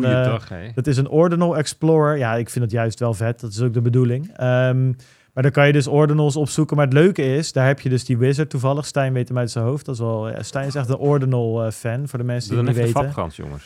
Top, maar wat je dus hier kan doen, is je kan hem dus listen. En dat is wel op een toffe manier. Namelijk, dan maak je dus als verkopende partij een partially signed Bitcoin transaction. En de kopende partij, die, die, die tekent hem af. Waardoor hij dus die zat met die ordinal of met die inscription paid, krijgt hij hem. En eh, dan gaat het de Bitcoin de andere kant op. En dat Wel, is wel welke tof gedaan. wallets ondersteunen al partially signed Bitcoin transactions? Niet toch? nee, dit moet met de Bitcoin Core Wallet. En volgens mij kan je wel kopen met Sparrow, maar niet ontvangen. Dacht ik dat hij erbij had gezet. Eh, de volgende mag je ook openen, Stijn. De Time Chain Calendar. Nou, die kwam ik laatst tegen. Een soort van Block Explorer. Die lijkt op een Apple Watch. Fucking vet. Je kan daaronder met die scrollbalk, Stijn, moet je even naar links of rechts gaan. Dan kan je dus terug naar een ander blok en dan zie je op welke dag die gemined is. Weet ik het allemaal. Het ziet er gewoon vet uit. Een soort van ouderwets... eh, iets wat je in een soort instrumentarium wat je in een vliegtuig verwacht of zo. Ehm, ik zag een nieuwe Seed Signer release, ook vet. Eh Seed Signer is een hardware wallet die eigenlijk geen hardware wallet is, maar waar je dus je seed kan scannen. Eh, wat het voordeel deze keer is dat er veel kleinere image is, dus je kan hem veel sneller installeren. Maar wat tof is, dat je als je hem aan hebt staan, kan je nu je SD-kaart verwijderen voordat je je seed ehm, eh, inleest. Dus dat betekent dat er nog minder kans is dat jouw seed op de een of andere manier op die SD-kaart belandt. Vond ik ook vet. Eh Ellen Bits heeft een nieuwe release. Die was niet heel boeiend, maar ook wel weer grappig. Ook weer een stapje dat het iets professioneler wordt. Dat ze de applicaties losgekoppeld hebben. En dat alleen de admin die nog mag installeren. Dat is ook erg eh, goed. Ik zag dat je met Zeus kan je tegenwoordig custodial accounts doen. Mijn grote probleem met Zeus, hele fijne wallet die je koppelt aan je eigen node, is dat je eigenlijk iedereen alle toegang geeft. Weet je, je, je kan al je fees aanpassen, kanalen sluiten. Ja, dat wil ik niet als ik mijn moeder toegang geef tot mijn nood. En met Zeus kan je nu zeggen, oké, die mag alleen nog maar invoices maken in plaats van Ja. betalen. Nou, vond ik geinig. Ja. Eh Channel Ninja, dat is ook wel een geinige, Channel Stijn. Ehm, daar kan je dus je eh, public key van je node... Ja, dat hoeven we nu niet te laten zien, want je moet er ook voor dokken, een paar honderd sats. Maar kan je public key van je node invullen en dan gaat hij kijken van... Oké, wat voor kanalen heb jij, met welke partijen, hoe groot zijn die, hoe groot is jouw node, weet ik het allemaal. Doet hij wat analytics. Hoe groot is je nood? Hoe groot is je node? En dan gaat hij zeggen van oké, op basis van de soort van network graph die je al hebt en eh, het gehele netwerk kan je het beste kanalen openen met deze nodes. In plaats van te zeggen van joh, open kanalen naar Wallet of Satoshi en Async en Kraken, zegt hij daadwerkelijk van oké, ik kan beste kanalen openen naar. eh, hij kijkt ook waar het hele netwerk beter van wordt. Vond ik een grappige eh, implementatie, best wel handig voor node runners. Eh, ik zag een Noster blog im- implementatie waar ik nog steeds niet van snap hoe die precies werkt. Peter kwam er ook mee deze week. Habla.nieuws. Ehm ja, dat, dat, die gebruiken Noster dus niet als Twitter vervanging, maar meer als medium, dat blogplatform vervanging. En hoe dit nou weer precies in elkaar steekt, weet ik niet. Maar dit, je voelt aan alle vezels in je lichaam dat ze hier aan het experimenteren zijn. En of er wat uitkomt, weet ik niet. Maar dat kan zomaar ook wel eens wat zijn of zo. En ook als je ziet hoe Noster de afgelo eh, Dat- afgelopen weken weer veranderd is, denk ik, ja, dat gaat wel de goede kant op of zo. Dat, dat hele Noster-wereldje is wat Spaanstalig georiënteerd. Hè? Habla, dat is natuurlijk ook gewoon Spaans voor, voor ja, praat klopt. of Ze gaan, of ja, zo. ze gaan natuurlijk nu ook naar eh, eh, Pura, Pura Vida hebben ze het de Ja, hele is tijd over. PV is de, ja, volgens mij wel. Eh, ze gaan daar die Noster-conferentie houden. Grappig. Ehm zaplive.lol. Nou goed, het wordt steeds gekker. Maar daar kan je dus zien wie het meeste gezapt is. Alle, dus op, op Noster wie de meeste zaps krijgt. Dus wie de meeste sats toegestuurd heeft gekregen. Dat is wel geinig. Eh, ik weet niet echt of het daadwerkelijk werkt. Maar dat, is, iedereen is dingetjes aan het maken of zo. Het zijn allemaal van die proof of concepts waarvan er heel veel kapot zullen gaan. Maar sommige misschien wel wat worden. Ehm, sowieso dat al die Noster nips worden geïmplementeerd in LB en in eh, LNTX-bot. Ja, niet die, hoe heet die andere nou ook alweer? Die van eh Kalle. Eh, die had ook het Lightning Tip bot of zo. Die had daar ook weer allemaal dingen in. Het is echt wel vet. En, en ik had er met Stijn over de manier hoe dat nu allemaal samenwerkt. Je kan het met LM-bits laten samenwerken. Je kan het aan je Raspberry Blitz aan, aansluiten. Je kan het via een VPS doen. Je kan het op je eigen node draaien. Het werkt allemaal wel met elkaar. En dat begint een soort web te worden... wat op allemaal manieren met elkaar gekoppeld zit. En dat, ik had laatst die GetLB-extensie geïnstalleerd... zodat ik eh, mijn Noster private key kon opslaan... en gewoon op die eh, web-implementaties kon eh, inloggen... zonder daar telkens mijn private key te copy-pasten... En toen zeiden ze bij LB van, joh, wil je ook niet een lightning walletje daarbij maken? En die kon ik weer heel makkelijk aan mijn LM-bits koppelen. Ja. Het, het is allemaal wel vet hoe dat nu samenkomt of zo. En dat is ook over critical mass gesproken. Daar begonnen we de uitzending mee en daar eindigen we een beetje mee. Ja, daarvan ben ik wel benieuwd hè, hoe dat ehm, in de komende, laten we zeggen, half jaar Ja, verder ja, gaat. ja. Wat, je, wat ik heel veel zie op Noster is allemaal mensen die eh Noster vet vinden. En ook eh, voortdurend maar tegen elkaar zeggen hoe vet ze het vinden. ja, zeker. En dan, en dan ook zeggen van, eh, ja, ik heb al... en dus die Willy Woo bijvoorbeeld, Ja. hè, die doet dan ja, dat grafiekjes. was een debiele tweet, maar, Maar, vertel maar. maar goed, die Ja. vertelt dan van, ja, ik krijg zoveel zaps. en nou ja, ehm, dat is echt eh, best wel veel. Hè? En op Twitter krijg ik maar een paar likes en hier krijg ik heel veel zaps. En ehm, stel nou eens dat er straks duizend keer zoveel mensen op Noster zitten. Dan krijg ik, moet je kijken joh, dan krijg ik, kan ik er gewoon van Ja, leven. maar Willy Maar ja, Woo die ex- extrapoleerde daar een paar debiele bitcoiners die hem veel te veel geld Precies. geven naar honderdduizend man. dat, dat hoor je dus heel veel, dat mensen op Noster zeggen, ja, kijk eens naar die groei. Ja, maar weet je, het punt is, je kan die hardcore Bitcoin community, kan je natuurlijk, die zijn allemaal, die worden natuurlijk gewoon boterzacht van, van alles wat je daar... ja, Ja, of boterhard Ja. misschien wel. ja dat, Steenhard. vul het zelf maar in. Beide.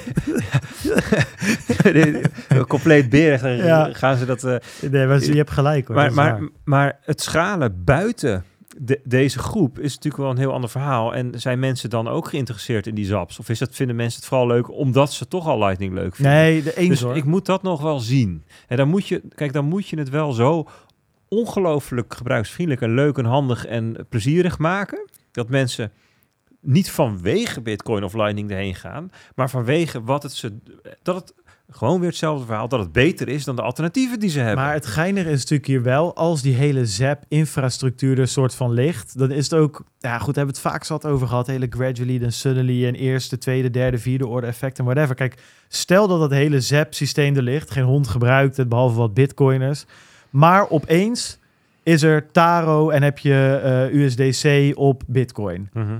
Dan kan je diezelfde infrastructuur gebruiken Zeker. om euro's naar elkaar Zeker. te sturen. En dan Maar- is het opeens natuurlijk voor heel veel mensen wel weer een soort tastbaar. Dus nou goed. Ja, dus het- ik zie wel voor me dat je Noster straks ehm, zo eh, begrijpelijk en gebruiksvriendelijk maakt dat, je het, dat, het, dat het misschien nog wel handiger is dan Mastodon of zo. Dat je wel, eh, dat je, dat Mhm. je wel een, ehm, eh, een, een er- gebruikerservaring kunt bieden die, die, die, die echt, echt wel heel goed is.